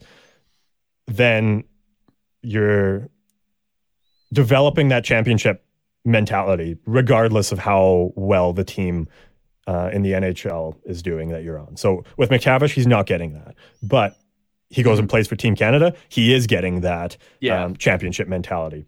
The only reason I can think of for holding him back in the NHL, and then given what you said about Brian Burke, and I, I 100% agree with that. Go get that. Like, it's great experience at the international level, championship team, playing best on best, like, and dominating there. It's great for confidence and all that stuff. Um, I, sorry, I think over Christmas I'm I will finally have the time. I'm gonna. That's the that's the book I'm reading next. Is Brian Burke's book. oh, yeah. I've, I've wanted. To, I got that book for last Christmas. That just shows you like Yeah. how much time I've had to like just sit down and read something Yeah. that's not like a hockey article. I guess. Mhm. So Yeah. But so I think all that stuff is valuable, but McTavish has already gotten that. He's played in at least two, maybe three World Junior tournaments. He's played in the Olympics. yeah, He's played actually he's played in two and a half to three and a half World Juniors because he played those couple Yeah. games in the the, uh, the COVID canceled um, yeah, uh, bubble tournament in Edmonton, the one that just the, the one that popped quite yeah. It's explosively. So like, does he need that any more? Like, yes, that experience is valuable in whatever amount, but that with him, I'm at the point of like Yeah. he's already got that. Maybe the NHL experience is better for him at this point. yeah. It's what. It's it's like three weeks to a month that he would be missing, right? Because you do like a bit of the like pre-game, like pre-tournament stuff, right? With like Yeah. camps and whatever. Mhm. Um, and you would uh, like you would have the tournament, and like you're done in the f- what first, second week of January. Yeah, We, we haven't had a normal yeah. one in so long, so I kind of forget actually. yeah. From what I remember, the last like tournament, uh, like round robin game is usually around New Year's Eve because that's when they go for the big rivalry matchups. yeah, Um, and then it's about a week after that to do um, semifinal or yeah, quarterfinals, semis, yeah, and then gold and bronze. Yeah. and then get back to your team. It's yeah, it's about a week. again, So. Yeah. So yeah, it is, it is about a month that you're missing. Yeah. So okay. So now is that month for development purposes, right? Yeah. Like outside of confidence and domination, whatever, just for development purposes. One month with different guys, but like international leaders, I guess. Mhm. Is that Well, better? McTavish for, is this international leader. yeah, I guess like with others, I guess. yeah, yeah. Um, like I guess like when I say that, I guess I'm meaning like coaches and Oh yeah, that yeah, kind of thing, yeah. Of right? course. Yeah. um would it be better for him to just do a month even with those guys, right? Mhm. Or would it be better for him to continue to play in the NHL and keep working like in NHL games, I guess, to Mhm. develop that kind of stuff and be around um just the NHL personnel as a whole, right? And that doesn't have to be, you know, Dallas Eakins and like the and the assistant coaches necessarily, right? That could be um you know, video coaches, the training like the like but yeah, the training staff, the Just like, other new- players like yeah. Zegras, Cam Fowler, John Gibson, e- even down to like anybody. down to like nutrition people, right? Like just being around them constantly. Cause like, Yeah. especially for like the nutrition and training, yeah, he's gonna like he's gonna be on the phone with them or whatever. But like Mhm. actually being there in person to discuss or do things like with them, right? Like sacrificing that for a month to work with like the leaders in your home country kind of thing, like just what is better for him developmentally. And that's where I'm kind of actually stuck on this Yeah. a little bit. So Me too. Yeah, I, I really if, don't know. if we're if we're looking at it from a confidence standpoint and um yeah just to like kind of maybe get him more going Mhm. i'm leaning a bit more towards the canada thing Yeah. unless dallas eakins is gone you bring some new life into there th- okay maybe we're having a we're having a different conversation here Mhm. right? And and again, it, it seems to, in some form, come down to that plus something else. Um, yeah. I don't know. I'm I'm kind of yeah, I'm kind of torn about it. Just like I know I'm really just like thinking out loud here about this, but Mhm. yeah, like I'm Yeah, there I'm there is definitely there is merit to both sides, as as there always is. But generally, I would say like for guys like Shane Wright, um, Dylan Guenther, who really are the, playing in the NHL and expected to be going to the Team Canada training camps, it makes sense because they are um, they're having success at the NHL level, but they haven't necessarily had that international experience yet, whereas McTavish has. So I think that's kind of the difference here. Really, is like, can he take any more out of that um, international experience, or is he kind of just good? And and maybe that's why we haven't heard anything because it's up to him. It's not really up to Pat Yeah. Verbeek. I, I think I, I'd like to think Pat Verbeek would be like, "Hey, you want to go?" And then if McTavish says yes, then okay, you can go. If Yeah. McTavish says no, okay, you can stay here. Um, but I, I don't know. I, I think it's up to McTavish, and I I don't know how he thinks. So One more thing I I thought about. McTavish was the captain of Team Canada this past summer. Yeah. He would be the captain again, Mhm. right? Um, not that it's like a continuation thing, just Mason McTavish would be the guy to captain Team Canada for the World Juniors. Development wise as well, I guess just overall, could it be better to have him in that role again? that's a good point. Because like Yeah. like you said, like he is like he would be one of the leaders, right? And obviously he's got the C on his chest, right? Yeah. Could that be could that even be good for his game overall? Yeah, that's true. I think I, I, there's definitely that benefit. Um, Because if if, if you're looking in- at the if you're looking at the long term of him Mhm. being an Anaheim Duck, right? Yeah. He is one of the guys that you're going to be looking at down the line for that like for that Yeah. leadership, right? Like Yeah, even at the now we're looking at him A, going but like this yeah. guy will probably be an A in a few years, like Yeah. at most kind of thing. Mhm. Um, just depending on the turnover on this team. Yeah. Um. Yeah, like do you like do you want to kind of almost have him work on that in a way? That's a very good Right? point. Like- yeah. Um, just kind of going along in the same vein is that, slight, slightly off of the the whole leadership thing, but let's imagine that. And I know this is going to be absolutely wild, and it might not be possible to do, especially if you're a newer fan. But let's imagine that the Ducks are in a playoff spot right now. We'll, we'll just say wild card. Um, if the Ducks are in the playoff spot, McTavish is obvious would obviously be or is obviously an important part of this team right now, even when they are down at the bottom of the standings. But in a wild card spot where every game still matters, McTavish is um, depth scoring. He is power play. Um, I, I guess he's not penalty kill, but he's being trusted with uh, important minutes. Not a ton of minutes. Generally, uh, he's been getting around 15, which is not bad. But um, but generally, he would be an important part to this team. So you willingly give up Mason McTavish for a month when the Ducks are in a wild card spot. That hurts your team. Yeah, that's Right. no like yeah, and that's a case where I'm just saying no because he is a guy that's contributing and uh, let's be honest, would be contributing more, I think, if he was given Yeah. more minutes like this game against Minnesota. Yeah, probably. So, in that scenario, it's not even a question of sending McTavish to the World Juniors to get that experience because he's a big part of the team. So, even so, now put the Ducks back down to that 32nd spot. Um, yes, if we lose games, who cares? We can't get any lower in the standings. Yeah. But McTavish is an integral part to this team at this point, and he is obviously contributing.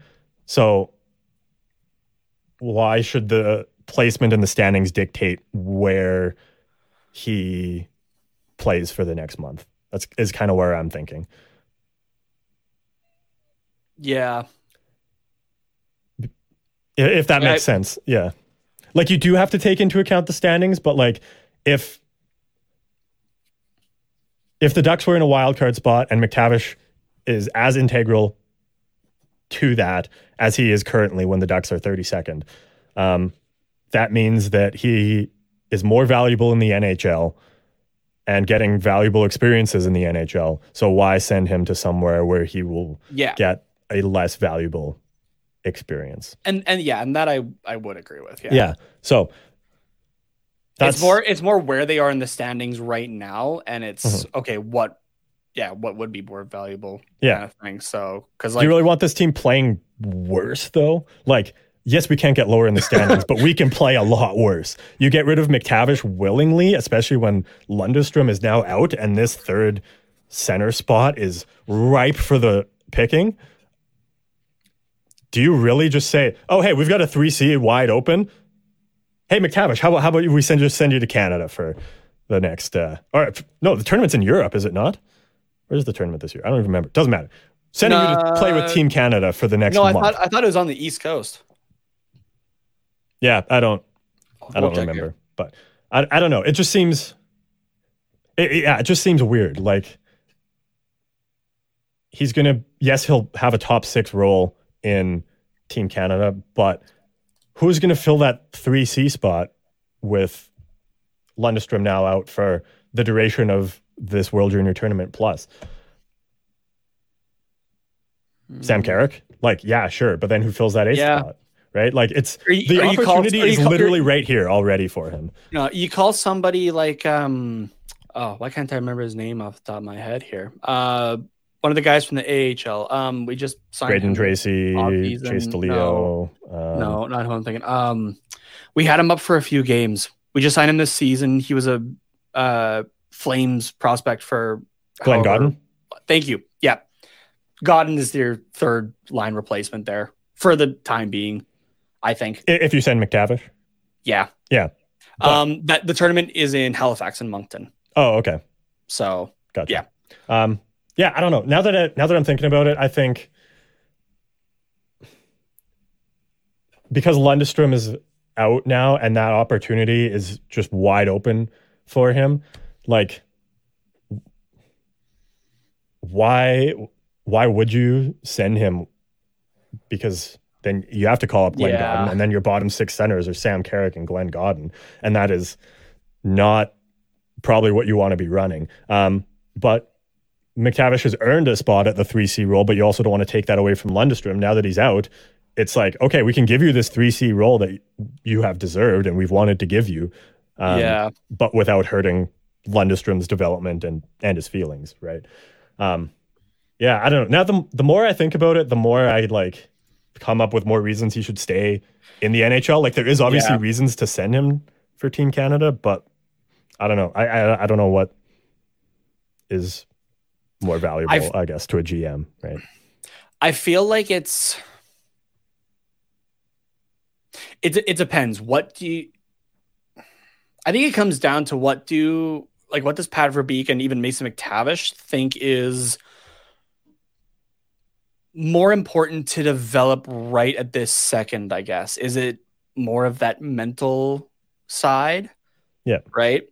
Of your leadership qualities and uh And just general confidence. yeah, general confidence, mental preparedness, and that kind of stuff? Yeah. Or is it the skill, right, in all areas of because the jump skill wise of the NHL to juniors is very different. Yeah. So yeah, I, Yeah. I, I feel like that that's what it comes down to is what right at this moment or like over the next over the the course of this season. Yeah. Um, let alone for just like the month that he'd be gone, right? Mhm. What could use a little bit more attention to, right? Yeah, for sure. I, I think that's kind of what the terms it, at least for me. Yeah. So No, yeah, I agree. Um, I think personally, if it was up to me, if I was, if, if I could, whatever I said went, I think I would keep McTavish in the NHL in that 3C role um, and see what he can do with it. I, Yeah.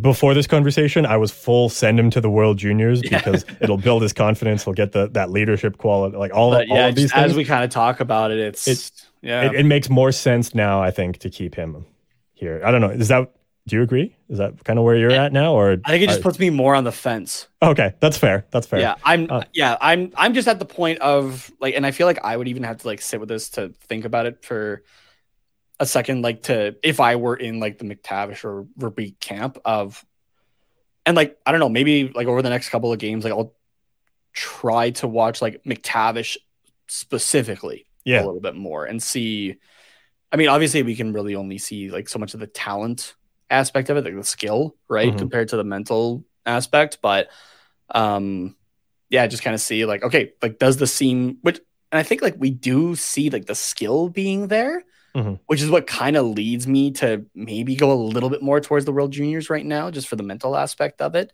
Yeah. that like I said would be beneficial for the long run right because sure the weather in, in California is great and everything like that right but to just constantly be losing at a impressionable time in your career right could be potentially detrimental Yeah. so Yeah, for sure. So, yeah, I don't know if if anyone else has other ideas or um, of things that we haven't even thought of for this deci- decision, or um, or just in general, you can let us know your comments as well down in the uh, on the YouTube page or DM us on Twitter at Quack Report Pod as we plugged in the beginning of the show. Um, but I think for now we can move on to a few other topics for the end of the episode here.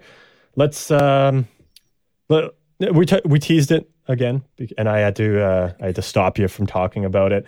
But we uh oh great before- now I can I can talk about Binnington yes so we're just going to make sure that everybody else here has a little bit of context for um, for everything we're going to say here. So this is from um sorry let me just make it so that we don't see ads there it is um and we'll share it with everybody who is watching this is from last night when pittsburgh was in St. Louis. Uh, so watch Jason Zucker here as he's come we got to we got to describe the play if you remember And look out. So can you hear the audio? yeah we can hear it Okay. Pretty hard So there. as- Nobody, nobody saw it.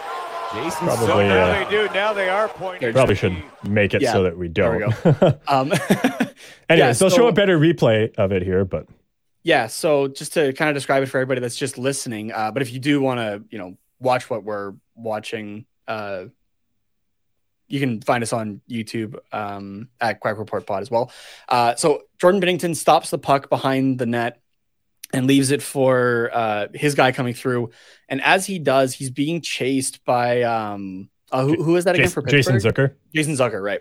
Yeah. Um, and Binnington sticks out his glove hand and uh, put like and clotheslines him essentially. yeah, Gets him right in um, the nose. yeah with the with the backhand of his glove right to the face, Yeah. uh, like, which causes Zucker to uh, like no shit Look at this. uh, leave his feet and like go crashing into the boards because yeah, the dude is probably skating at like what twenty five k an hour, whatever that is in miles. yeah. anyway, the guy's going fast. Speed, yeah. and just suddenly had a uh, the back of a hand get smacked into him um, at high speeds.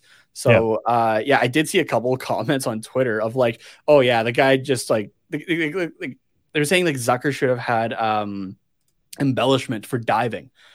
And everybody like, with a brain is going, off, "What the fuck? You have clearly never been on the ice or never gotten hit." And Yeah. like Binnington, you probably should be hit. Yeah, yeah, exactly. And So- I, I, I, and I don't have a clip of this either, but literally two nights, like the game before, um, Eric Staal. lays, lays a or tr- attempts to lay a hit on Eric Staal in the same situation. Binnington comes out to play the puck. Staal is going Now, to make a play on the guy this- that he dishes it to. Binnington lowers his shoulder and gets absolutely fucking Yeah. run over. But Bef- before you still. before you share this, I did share this on my personal Twitter account, Mhm. just with capitals all like the whole way through, just ha ha ha ha, like just laughing yeah, at it because again, this is him trying to be a big dog. yeah, You're stepping up on Jordan Staal. How fucking dense are you, dude? yeah. Like, what do you think's going to happen? Like even like the other big guys in the league, like Ryan Reaves, are not looking to do that. Jordan Staal is a massive human being, let Yeah. alone a massive as hockey player. As I I'm- once said about you, he is a built like a brick shithouse. In, a, in a more athletic way. Yeah. Um, um, here, let, let me let me find his uh his stuff here really quickly. Let's see what's he what's he listed at right now. Um, currently listed at six four two twenty, but I think I had heard somewhere else that it's probably closer to like 240 250 ish. oh yeah. Like That's- he's a big, this is a big boy. big dude. Yeah. Right? So- like this is not somebody that Jordan Binnington, who you know what? Let's let, us double check what Binnington is here. Um, even just with like the listed, okay. So what we say? Staal six four two twenty. Yeah. Uh, Binnington six two one seventy two. This guy has on fifty skates. pounds on you, dude, Yeah. and you're already at a disadvantage wearing goalie gear that is clunky as hell compared to probably haven't- player gear. And probably hasn't thrown a hit since Pee Wee, if then, right? Like, what's it, it been like Fuck, 15, dude. 20 years? So, um, but anyways, before we get more into Jordan Binnington, I've got to, I've got to share this clip of, um, this Like is they- following uh, being clotheslined Yeah. by uh, Jordan Binnington. Jason Zucker, he is the guy in the slot here, rips it past uh, Jordan Binnington to make it 4 1 Pittsburgh. And if we fast forward through this, Binnington, Binnington. gets the old yank. Yeah, Gets the He- chain. he- yeah, so Binnington gets called, and Oh, wait, as what's going on here? Sorry. Oh, okay, no, hold on, hold on. Okay, you actually don't see that, but I will tell you what happens um, because Okay. there's another view of it. So just really quickly. So yeah, Yeah. rewind it a little bit more here, because yeah, Binnington gets pulled, and he has to. okay, oh, rewind Oh, it. Rewind it. Okay, We'll sorry. get to I- I that. just- yeah, okay. So Binnington gets pulled, and as he is skating past the Pittsburgh bench, he like he starts chirping at the bench to Zucker, who is on the Oh, bench. of course, of course. Hey. right? So like again, he's just he's got to like like the getting pulled and it's just going on, dude. You already look like a piece of shit, and you're just digging yourself even more into a hole. Yeah. The only people at this point who likes who who like Binnington, I guess, like outside of him just being a goalie, are St. Louis Blues fans. And even right? then, I don't know because and even then, you got fans at this point, like sure, like some are, you know, still throwing like the dive thing out there on Zucker, which again, you've clearly never been on skates or played just a sport. I'm not even gonna say professional sports because I haven't played professionally either. You've just never played sports at a level to like to understand. Like, fuck Yeah. whatever. Um, but yeah, so at this point, even um, Craig Berube, the coach of the St. Louis Blues, um, was asked about you know Binnington's antics. and that he wasn't even really game. asked. He kind of just brought it up more so, and then when the the reporter like poked for a little more information because he was like, Yeah. "Is there something there?" Like it's Yeah. is when he So- said this, but he kind of brought it up on his own. yeah, so Berube uh, was quoted as saying, "It's got to stop. It doesn't help anything. Just play goal. Stop the puck." Yeah. like your coach is telling you, "Hey, fucking knock it off." So Yeah. I'm really going to be watching the St. Louis Blues now over the next two weeks, and Jordan Binnington in particular, Mhm. to see if he knocks it off, right? And yeah, you kind of have knowing to at that knowing, point. Benning- otherwise, knowing Benning, Binnington, right? Who like, you know what? To a point, I kind of get it, right? The guy's always had a chip on his shoulder, right? And, And um, has to play hard and work for everything Yeah. that he's had to do. Yeah, yeah, and like, and and it's not to say that oh, it's fine. You made it like you're fine, right? Like, Yeah. because we've seen guys go from great slack off and are gone like pretty quickly, right? This is Yeah. professional sport. It's a business at the end of the day, right? You're in the business to win. Um, so I I mean, we even saw it last year with Ville Husso, right? Binnington lost a lot of starts that he would have had to Husso because Husso was playing better, right? Yeah. So I I understand the chip on your shoulder mentality, but like you don't need to be doing stuff like this. I 100% agree with Berube, and I'm like I'm coming from like a goalie, per- like just as a goalie, even just play your fucking position, dude. There's a time and a and you can't even do that because it's four one. Yeah, exactly. at, Like- at the beginning of the second period, like Christ. like there's a time and a place for not to backhand somebody at like 30k an hour kind of thing right Yeah. like like there's a time and a place though to like maybe like try to step up on a guy in the case of like the Jordan Staal thing. That's a bad example of a guy not to do it on. Yeah, he, he right? picked the wrong guy, But like, right? Yeah. like there's a time and a place to do it, right? And it's not as often as Jordan Binnington makes it out to be. And he costs himself and his team for it. Yeah, yeah, for sure. Right. So, yeah, just again, somebody please give Binnington what he deserves because at this point, like the amount of stuff that he's done of like fake punches and whatever, it's like, yeah, nobody would be upset. At this point, people Yeah. would thank whoever clocked the ever living fuck out of Jordan Binnington. Oh yeah, Seriously. So, which Yeah. I tweeted that out as well. And uh, fellow Flames Twitter person, I'll just leave it at that, actually. And I normally would, but I, for the sake of job, um, Mm. had said, uh, well, St. Louis is going to be in Calgary. Uh, Lucic or Zadorov, maybe. and I'm like, okay, because we've seen Lucic run into goalie before in uh, Ryan Miller when he was back in Buffalo still. that's right. Yeah, And Ducks uh, legend Ryan Miller. I don't know if you've seen Nikita Zadorov when he throws a hit that doesn't take him out of position, which he's done a lot better with uh, for the Calgary Flames this season. Um, he fucking laid a gorgeous hit last night, open ice, uh, against Washington. Um, anyway, uh, but yeah, if as a as a fan and a goalie is when I'm normally like don't like leave leave the goalie alone kind of thing, right? Like Mhm. this is the one case where I'm just like somebody fucking hit him. yeah, right. somebody do it. Somebody take the heat. Yeah. Right? Like like this is the type of thing that people would set up a GoFundMe for whatever player gets fined and suspended for this action.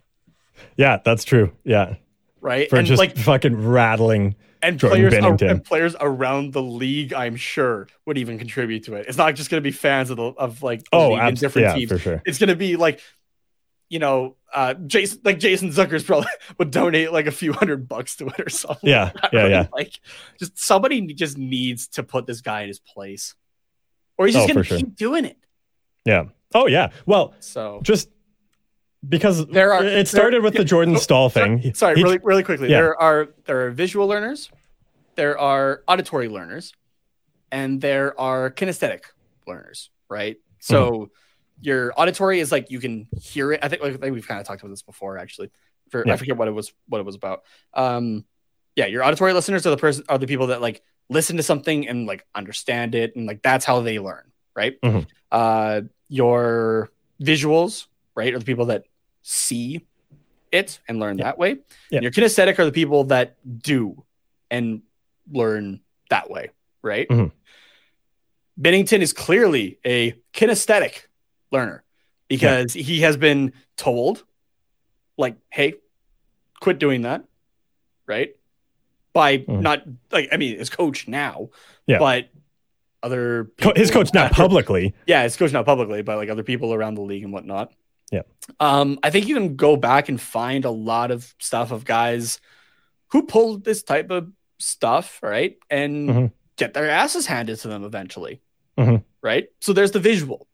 And I'm sure like again, there's plenty of examples out there that you could find. Yeah. Clearly, Jordan Binnington is a kinesthetic learner because he has not actually had it fucking happen to him yet. Yeah, he will not learn until he gets punched in the face. Exactly. And again, you know what? Let's go outside of the Anaheim Ducks. If any team wants to hire me and put me in as an e bug just to go, just to give him the fight that he wants, not even to kick his ass.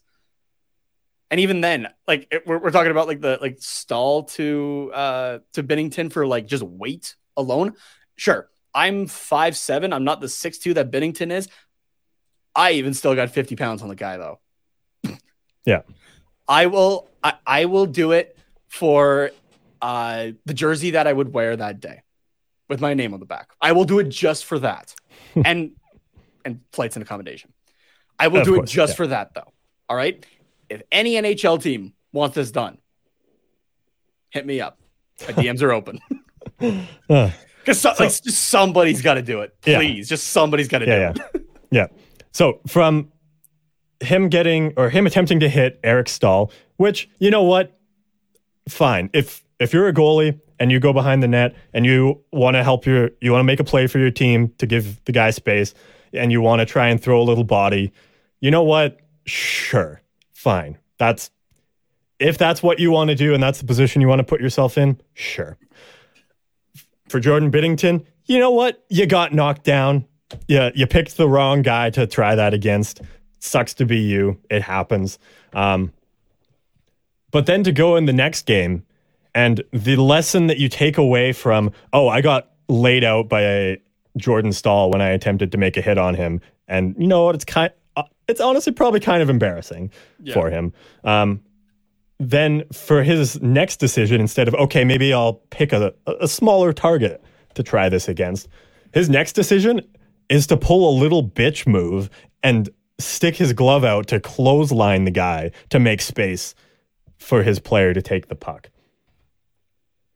Like, that's just wild to me. And then And uh, sorry, hold on a second. For- Jason Zucker is 5'11, 192. So could have just laid the body on that guy. Like it's that Yeah. that one might, if you tried to stand him up and, and you know it took a little bit of a more power stance, you might have been okay on that one.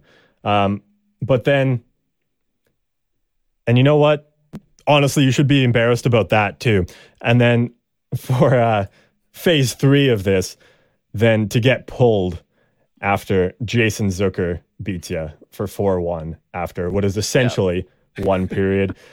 That's And, that's and then embarrassing. to add, and then to add insult to injury, you keep looking like a little bitch and start chirping the other team as you are getting Yeah. pulled. like just learn learn learn to cut your losses, right? Yeah. But so for that, that is a we don't have a, a video clip for it, but that is that is a little dick energy move right there. Everybody, just in the, Yeah. that's, just- but Where, where's where's the where's the sad trumpet horns? yeah, just uh, yeah, that's that's for Jordan Binnington right there. Um, but then in the case of Jason Zucker, after getting cheap shotted by some little bitch, to then go out and do this and just it's just just embarrass him Yeah, to to score on it. for yeah. uh, for four goals in um, So I don't I don't know in if 22 in- minutes. That right there, that big energy move. That's for you, Jason. Okay, play it the second time because I have the third one actually. Okay, a big energy move. So I don't know if it's in that clip there, but I did see it that as he passes, there was a camera on Jason Zucker Mhm. who kind of gives him like the shoulder shrugs, like, what? Yeah, I think um like kind of like kind of like makes a like a, a face to him of like like dude like are, like come on yeah, I I think in the um, it's yeah he, he's on the bench. I think in this one you can kind of oh it, as he's skating off. You mean? yeah it's as he's skating Oh, off like okay, Zucker is back on the bench Oh okay. it's kind of like dude what it's Um, it's somewhere in there and again we will car I will explain this part here too Yeah. that we're yeah I think um, is it maybe? no it's Oh no. no it's like like they they pulled it up after the fact kind of thing Oh yeah, I think Um, in, in this part. It- yeah, they, this might show. here. So yeah, Benning, yeah, Binnington's like chirping off at the at the bench. Yeah, there you go. And just like, what, what? Can we make that a meme? Is that a is that It something be- that, it's or got or potential it's there? or it's got to be a GIF. Yeah, exactly. Yeah. So okay, so you might be able to. F- I don't know if. Yeah. Oh yeah. Oh, So by the we way, his chirping after the fact also That's got good. Binnington a ten minute misconduct. Oh okay. Oh yeah, I see that up here uh, in the title. But yeah, is this So, what? Yeah. T- uh, yeah. I think I think he got two for unsportsmanlike. and Oh, here we go. 10 minute misconduct. yeah. So then add insult to injury just for the team as a whole, right? Because Oh, they're already embarrassed enough, and then you have something like just stupid like this, which like everybody gets to laugh at. I'm sure Greiss was even. So Yeah. Thomas Greiss is heading to the net after, right? Like like as Binnington is getting told, "Hey, get the fuck out of here." Uh, Greiss goes to stop in the crease and hits an edge and just eats the crossbar. Oh, man, like as nobody is looking, and everyone's like, "What the fuck Yeah. happened?" the e bug was like this close to being like, oh shit, I guess I'm going in since 10 minute misconduct and broken jaw maybe for Greiss. Like yeah, for That's- like yeah, for that was for- almost a string 12 of unfortunate events that led to someone. duration, The, the e-bug was almost in. Yeah. that's yeah. So that's good. Uh, Oh. but it's like poor Greiss on that, right? Oh, like, yeah. to add to all of it. But welcome to the game. yeah, So I um, know there was a lot of people like that clip was getting shared around Twitter, and a lot of people just right away thought it was Jordan Binnington. so Yeah. they're like, that fucking serves him right. But uh, Yeah. then, yeah, the other people in the chat like, no, that was Thomas Greiss after Binnington got pulled. Yeah, at this point, it's like the St. Louis Circus has uh, Yeah. taken over in uh, uh, taken over for the Blues. But yeah, yeah. Anyways, uh, longer big dick energy move or big duck, big quack energy move segment, um, for for this one, but with a with a little bit of a Nate rant in there as well. So you combined a couple, combined two segments and for Yeah. that one. But uh, yeah, let's get into the upcoming game for the first half of this week, Tuesday against Carolina, 8 p.m. Pacific time, start of a homestand for the Anaheim Ducks. Um, sorry, I just went to pull up um, some stats for this game and just saw that the Stars managed to uh, almost make it a comeback against the Wild. They were down 5 1 at one point, remember. Uh, 6 5 final for the Wild in the oh shootout. damn, So, yeah. Uh, anyways, not uh, super Star- the Stars with four goals in the third. Jesus Christ. Yeah. So yeah, uh, start of a homestand for the Anaheim Ducks here against a tough opponent in the Carolina Hurricanes. Uh, yeah, it'll be just a brief two-game homestand. Carolina on Tuesday, San Jose on Friday before they hit the road again. Yeah, But yeah, for Carolina, this will be uh, their only game between December 3rd and December 10th.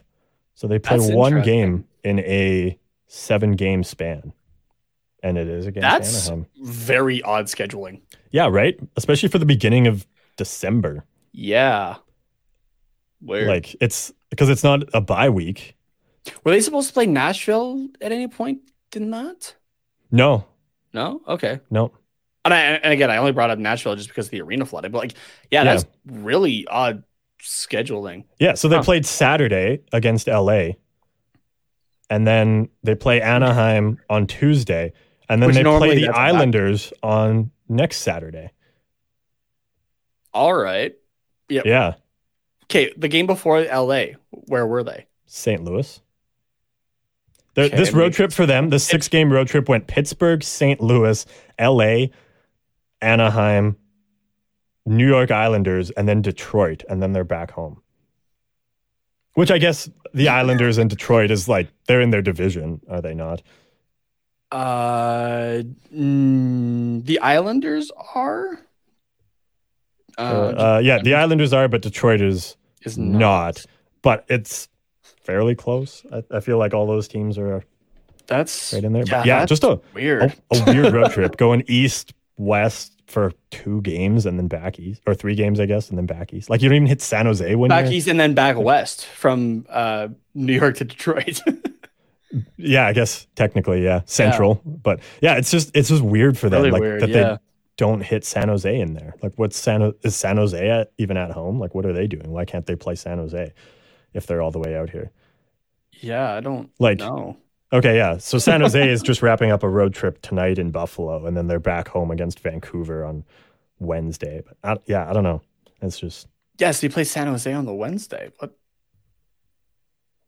yeah or on, instead the, of on, on, or on, like on Thursday or something, right? Like, yeah, like you could make that work, especially when there's that many days in between. yeah, right? like, that's weird. like having two days off schedule between. stuff this season. Yeah, two days off between LA and Anaheim. That's weird. And then three days off back to the island, like or back to New York or to New York to the island. Like that one kind of makes sense since that's a lot of travel. Yeah, like don't get me wrong, I'm sure they're okay with it because of the amount of travel they have to do, but Yeah. just like like the actual setting up of hey, like this is like the way this road trip's gonna go. That's really odd. Yeah, yeah, So. it's it's just weird all Yeah. around. But Anyways. uh, anyways, they, we will be facing a well rested Carolina team that can give it all they've got because then they have time to rest afterwards. Yeah, well. so that uh, that Carolina team, uh, as of Sunday at just after three Pacific, uh, seventh in the league standings, uh, second in the Metropolitan Division, 14 6 and 5 record on the season. Um, and their road, uh, or sorry, their first off, their last 10, 5, 1, and 4. So they've gotten points in nine of their last 10 games. And their road record, 9, 3, and 4 on the season. Damn. Yeah, they're so they're they're doing fine. Currently in the middle of Well a off. four game winning streak. Wow. Yeah. Um. So Yikes. I mean, one. Um. I, I suppose outlook for this game that could you know make it interesting is Freddie Andersen is out, but then you look at Antti Raanta as the backup and P- P- Peter Kochet- Kochetkov, I think is how it's said. Peter Kochetkov um, is backing up, and he is um, He's been doing all right. he's apparently the real deal and just stuck behind a couple other decent veteran goalies. Like he's looking real good. Um, Is that then- the goalies or their contracts? well, yeah, Kind of, probably a mix of both. Yeah. I'm, I'm just kind of curious now. I'm checking cap friendly. and so, and, and then the rest of Carolina is as expected. So, remember, well, actually, yeah, I'll wait till you find their goalies here before we go through the rest of the roster. But it's not looking good for Anaheim Ducks. fans. Yeah. So okay. So Antti Raanta is on the last year of his contract, making two million bucks. That's actually Okay. not a horrible deal, to be honest No. with you. No, At 33, even at this point. Um, and who is uh Freddie. oh Andersen. Franny Franny Andersen um is in the last year is it yeah the last year of a 4.5 million dollar deal.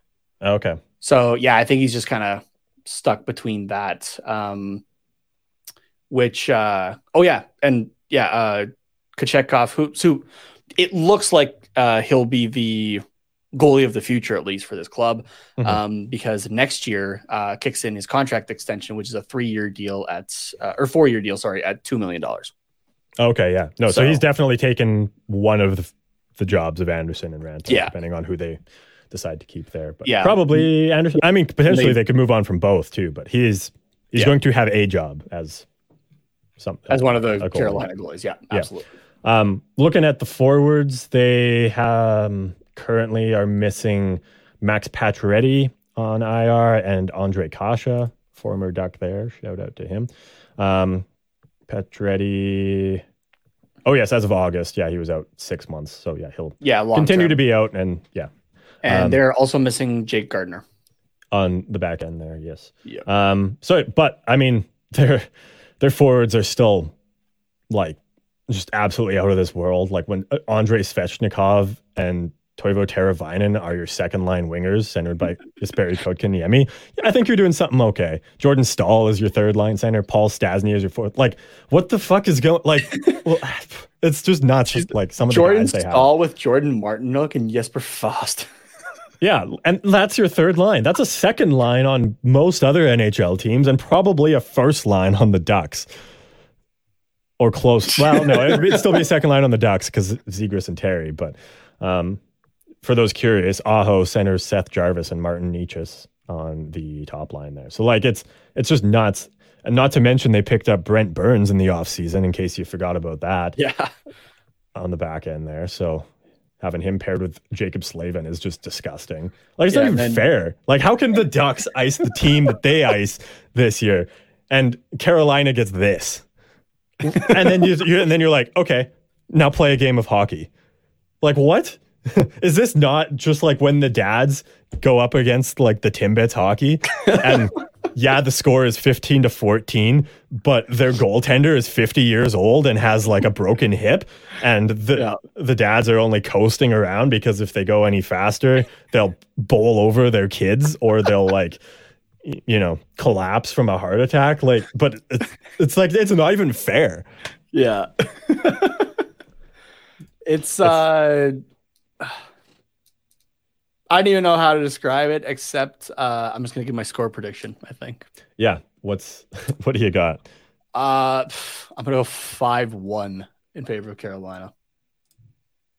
That's Yeah. not even a slight on the Ducks. Seems Well, fair. Slightly a slight, but um yeah, no, just seeing what Dallas did even to this team. Yeah. Um, yeah, Carolina is gonna just like toy with their food. oh yeah. I, I'm gonna say I'm gonna say four one just because I think you're close there. So However, Um, I do want to see a Michigan battle between Svechnikov and Zegras. yeah.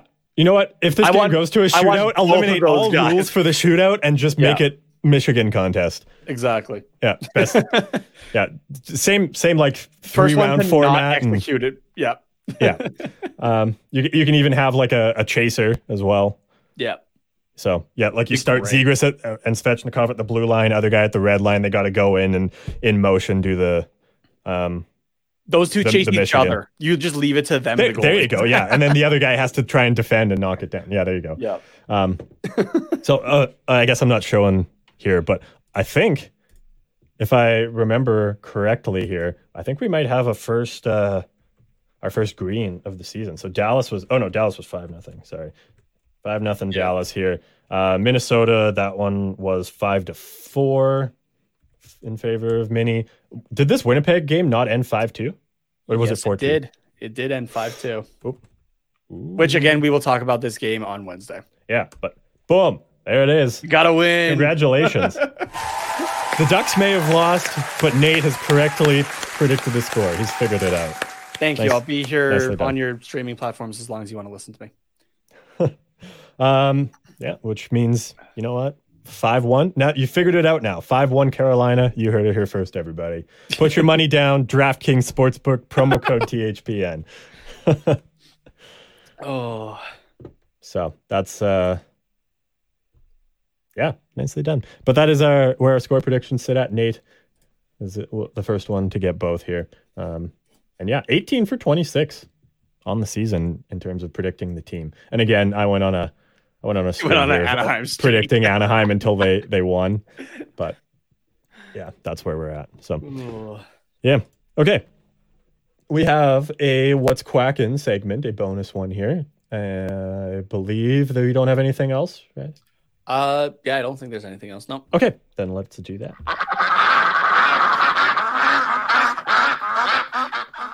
Um, yeah. So just before we get into this, what's quacking? Um, or what's quacking?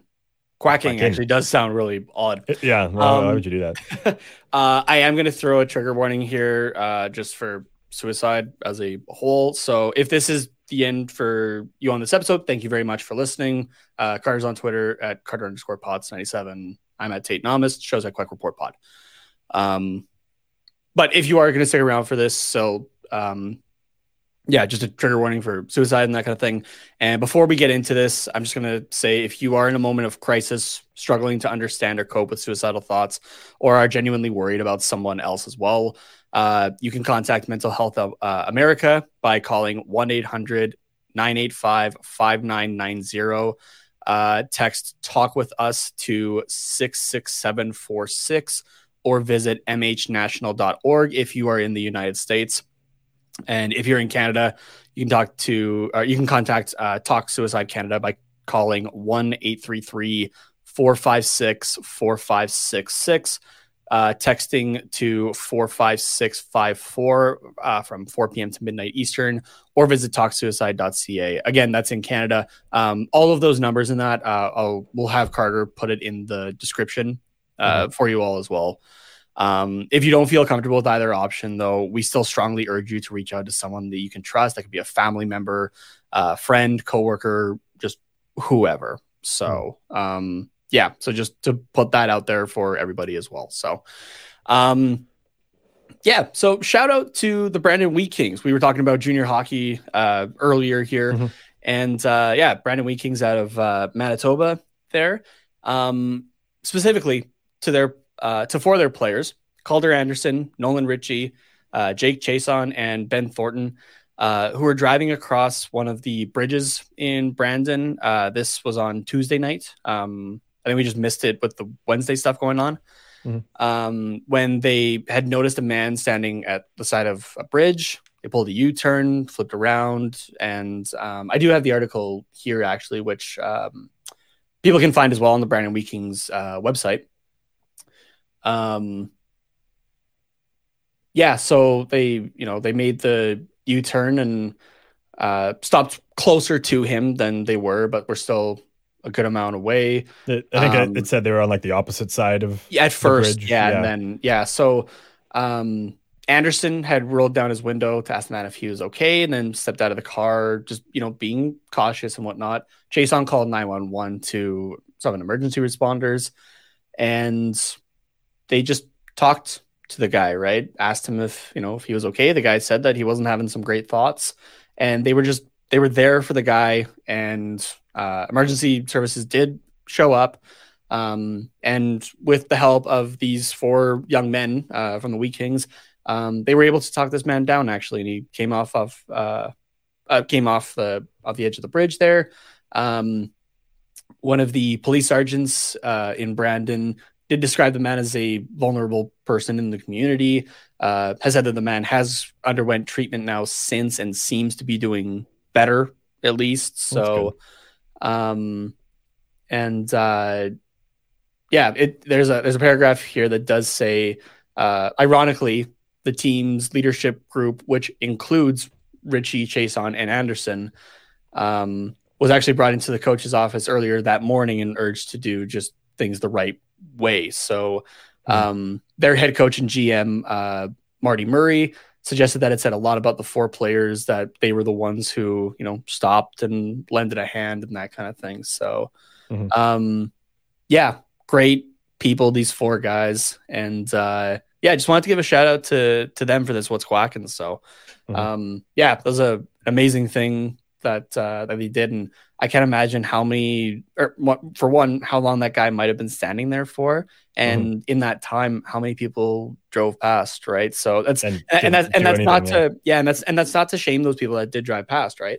um that's just you know more so that these are the guys that like noticed that something might be up right and, and did something about it. yeah and did something too, yeah. about it so yeah shout out to these guys nothing but respect for them now and uh again yeah if i get to that game against uh or that's regina against uh brandon here as well right Mm-hmm. i will uh um definitely be watching these guys for sure so they Yeah. yeah are great hockey players and seemingly even better people so yeah just Yeah. wanted to shout these guys out so to Yeah, wrap no, up the show so Yeah, yeah, it's deserving because yeah, I think yeah, it's important to just talk about that kind of stuff and like make not even just like praise people when they do it, but just like make it aware that Mhm. people do this kind of thing so that hopefully well, hopefully nobody uh, comes across somebody in this state like but Yeah. unfortunately it is an inevitable thing that some Yeah. people are it's, in those it's something that happens in life yeah dark places very again very unfortunately but um yeah if if these people don't stop then like to to try and help them out then you know things could end up very differently and Yeah. these people most times do actually have people that care about them and they just for whatever reason no fault of their own of course don't aren't don't don't recognize that or don't feel that but then when they are gone that's when you know Yep.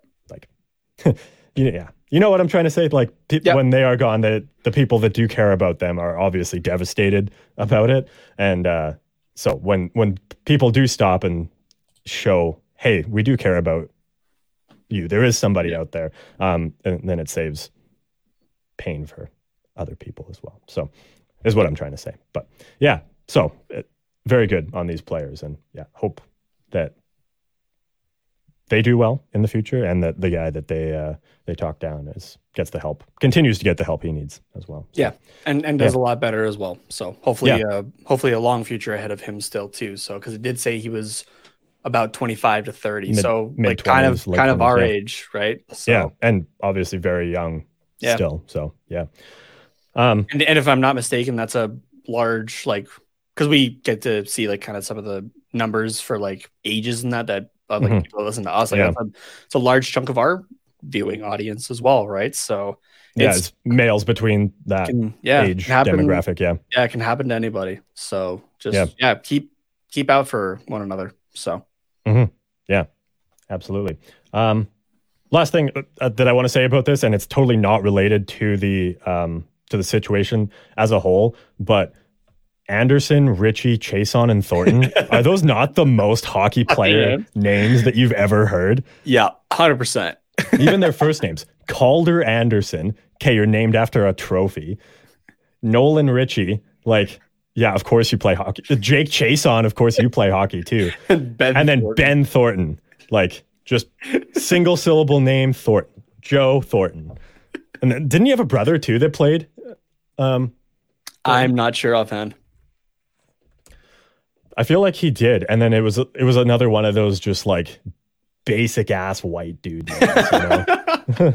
There's, I know Elite Prospects is good about having like the, um,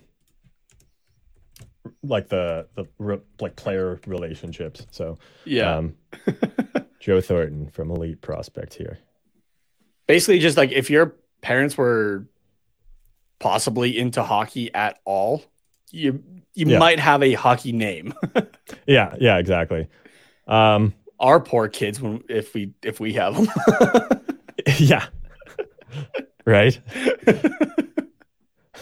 Sorry, why is your kid named uh, Troy Trevor Thomas?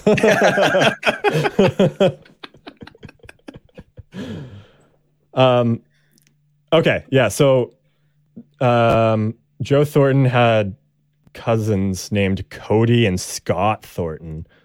Um, I don't know. I, th- I think It- Thornton is like a just a common name. It, it is just a common name, yeah. Uh, so it's possible they weren't related, but uh, but Scott Thornton did play in the NHL for a good chunk from like 90 um 93 to 2008. Actually quite a few games. Elite prospect. Does it not show total NHL games? Oh no, I just got to scroll more. Um 941 NHL games Scott Thornton in the NHL. Damn. So yeah.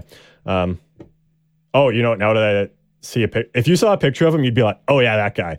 Um, plays with the LA, played with the LA Kings in like the era of the black jersey with the purple shoulder yoke, and just has Oh, yeah. like the, um, it's not even like the soul patch, but just like the single strip beard. Yeah, I, I just got to show you because it's fantastic here. Um, and share it for everybody who is also watching. But yeah, just zoom Oh, in yeah. on. Oh, yeah, like you, you've seen this guy before, and like with the Yeah. uh, single 100%. strip. Beard, Look at those just like soul patch. yeah, it's like a soul patch beard. It's wild. Um, Remember, my, I remember a few years ago, my uncle had one of those, like long enough that he braided it and he put a bead in it. that's funny. Like my like Uh. my, uh, my my uncle Mike, you've met him before. Yeah, yeah, Yeah. that's good. okay, um, yeah. With that, um, and ending on a slightly lighter note, there. But again, um, if you are in need of assistance, um, mental health wise, all of the numbers that Nate read off before will be down in the description of this episode. So um, if you are comfortable reaching out to those uh, those lines there, then those opportunities are down there for you. Um, so, and then also, if you want to reach out to us for any reason, personal mental health wise or not, because you're comfortable with it, or or just for hockey in general, or random bullshit in general too. At Quack Report Pod is where you can do that. Twitter, Instagram, YouTube, and Twitch. Again, we live stream on the latter two there at 7 p.m. Pacific time on Wednesdays, and you can interact with us through the chat there, and it's a blast. Uh, Nate, if people want to uh, reach you, If people uh, want, if what do we people want to talk shit about again? Jordan Binnington with me, you can There you go. tweet, you can tweet me at Tate Namas, T A T E N H O M A S. And if you're up to it, you can even tag Jordan Binnington in that. I don't go. know what his Twitter handle is offhand. I will find it in the quick duration that Carter is telling you what to do. Sounds good. But just you can let him know as well that one, you're thinking of him. He'll probably go, oh, rent free. But two, you think he's a little bitch. uh, that was funny. Like we talked, we've literally talked for over two hours, and I couldn't think of one thing that we had talked about that I could say. if you want to talk to Nate about this, you can do it here. Uh, but uh, yeah, and then my Jordan I- Binnington is at Okay. B I N N N A S T Y. B I N N N three N's. Three N's. Yeah, Okay, sorry. What is it? B I N N N A S T Y. A S T. Bin. Asti. Like bin. Oh, like biz nasty. Ba- but bin Still nasty. fucking unoriginal. Come on, man. That's dumb. That's so dumb. Um, yeah, and then myself at uh no, I mean not very original either, but at least it's not trying to be somebody cooler than I am. At Carter underscore Potts P O T T S underscore ninety seven is where you can DM me on Twitter. Uh, thank you guys very much for tuning into this episode of the Quack Report. We will be back Wednesday or Thursday if you can't make the live stream. Thank you very much, and go Ducks go.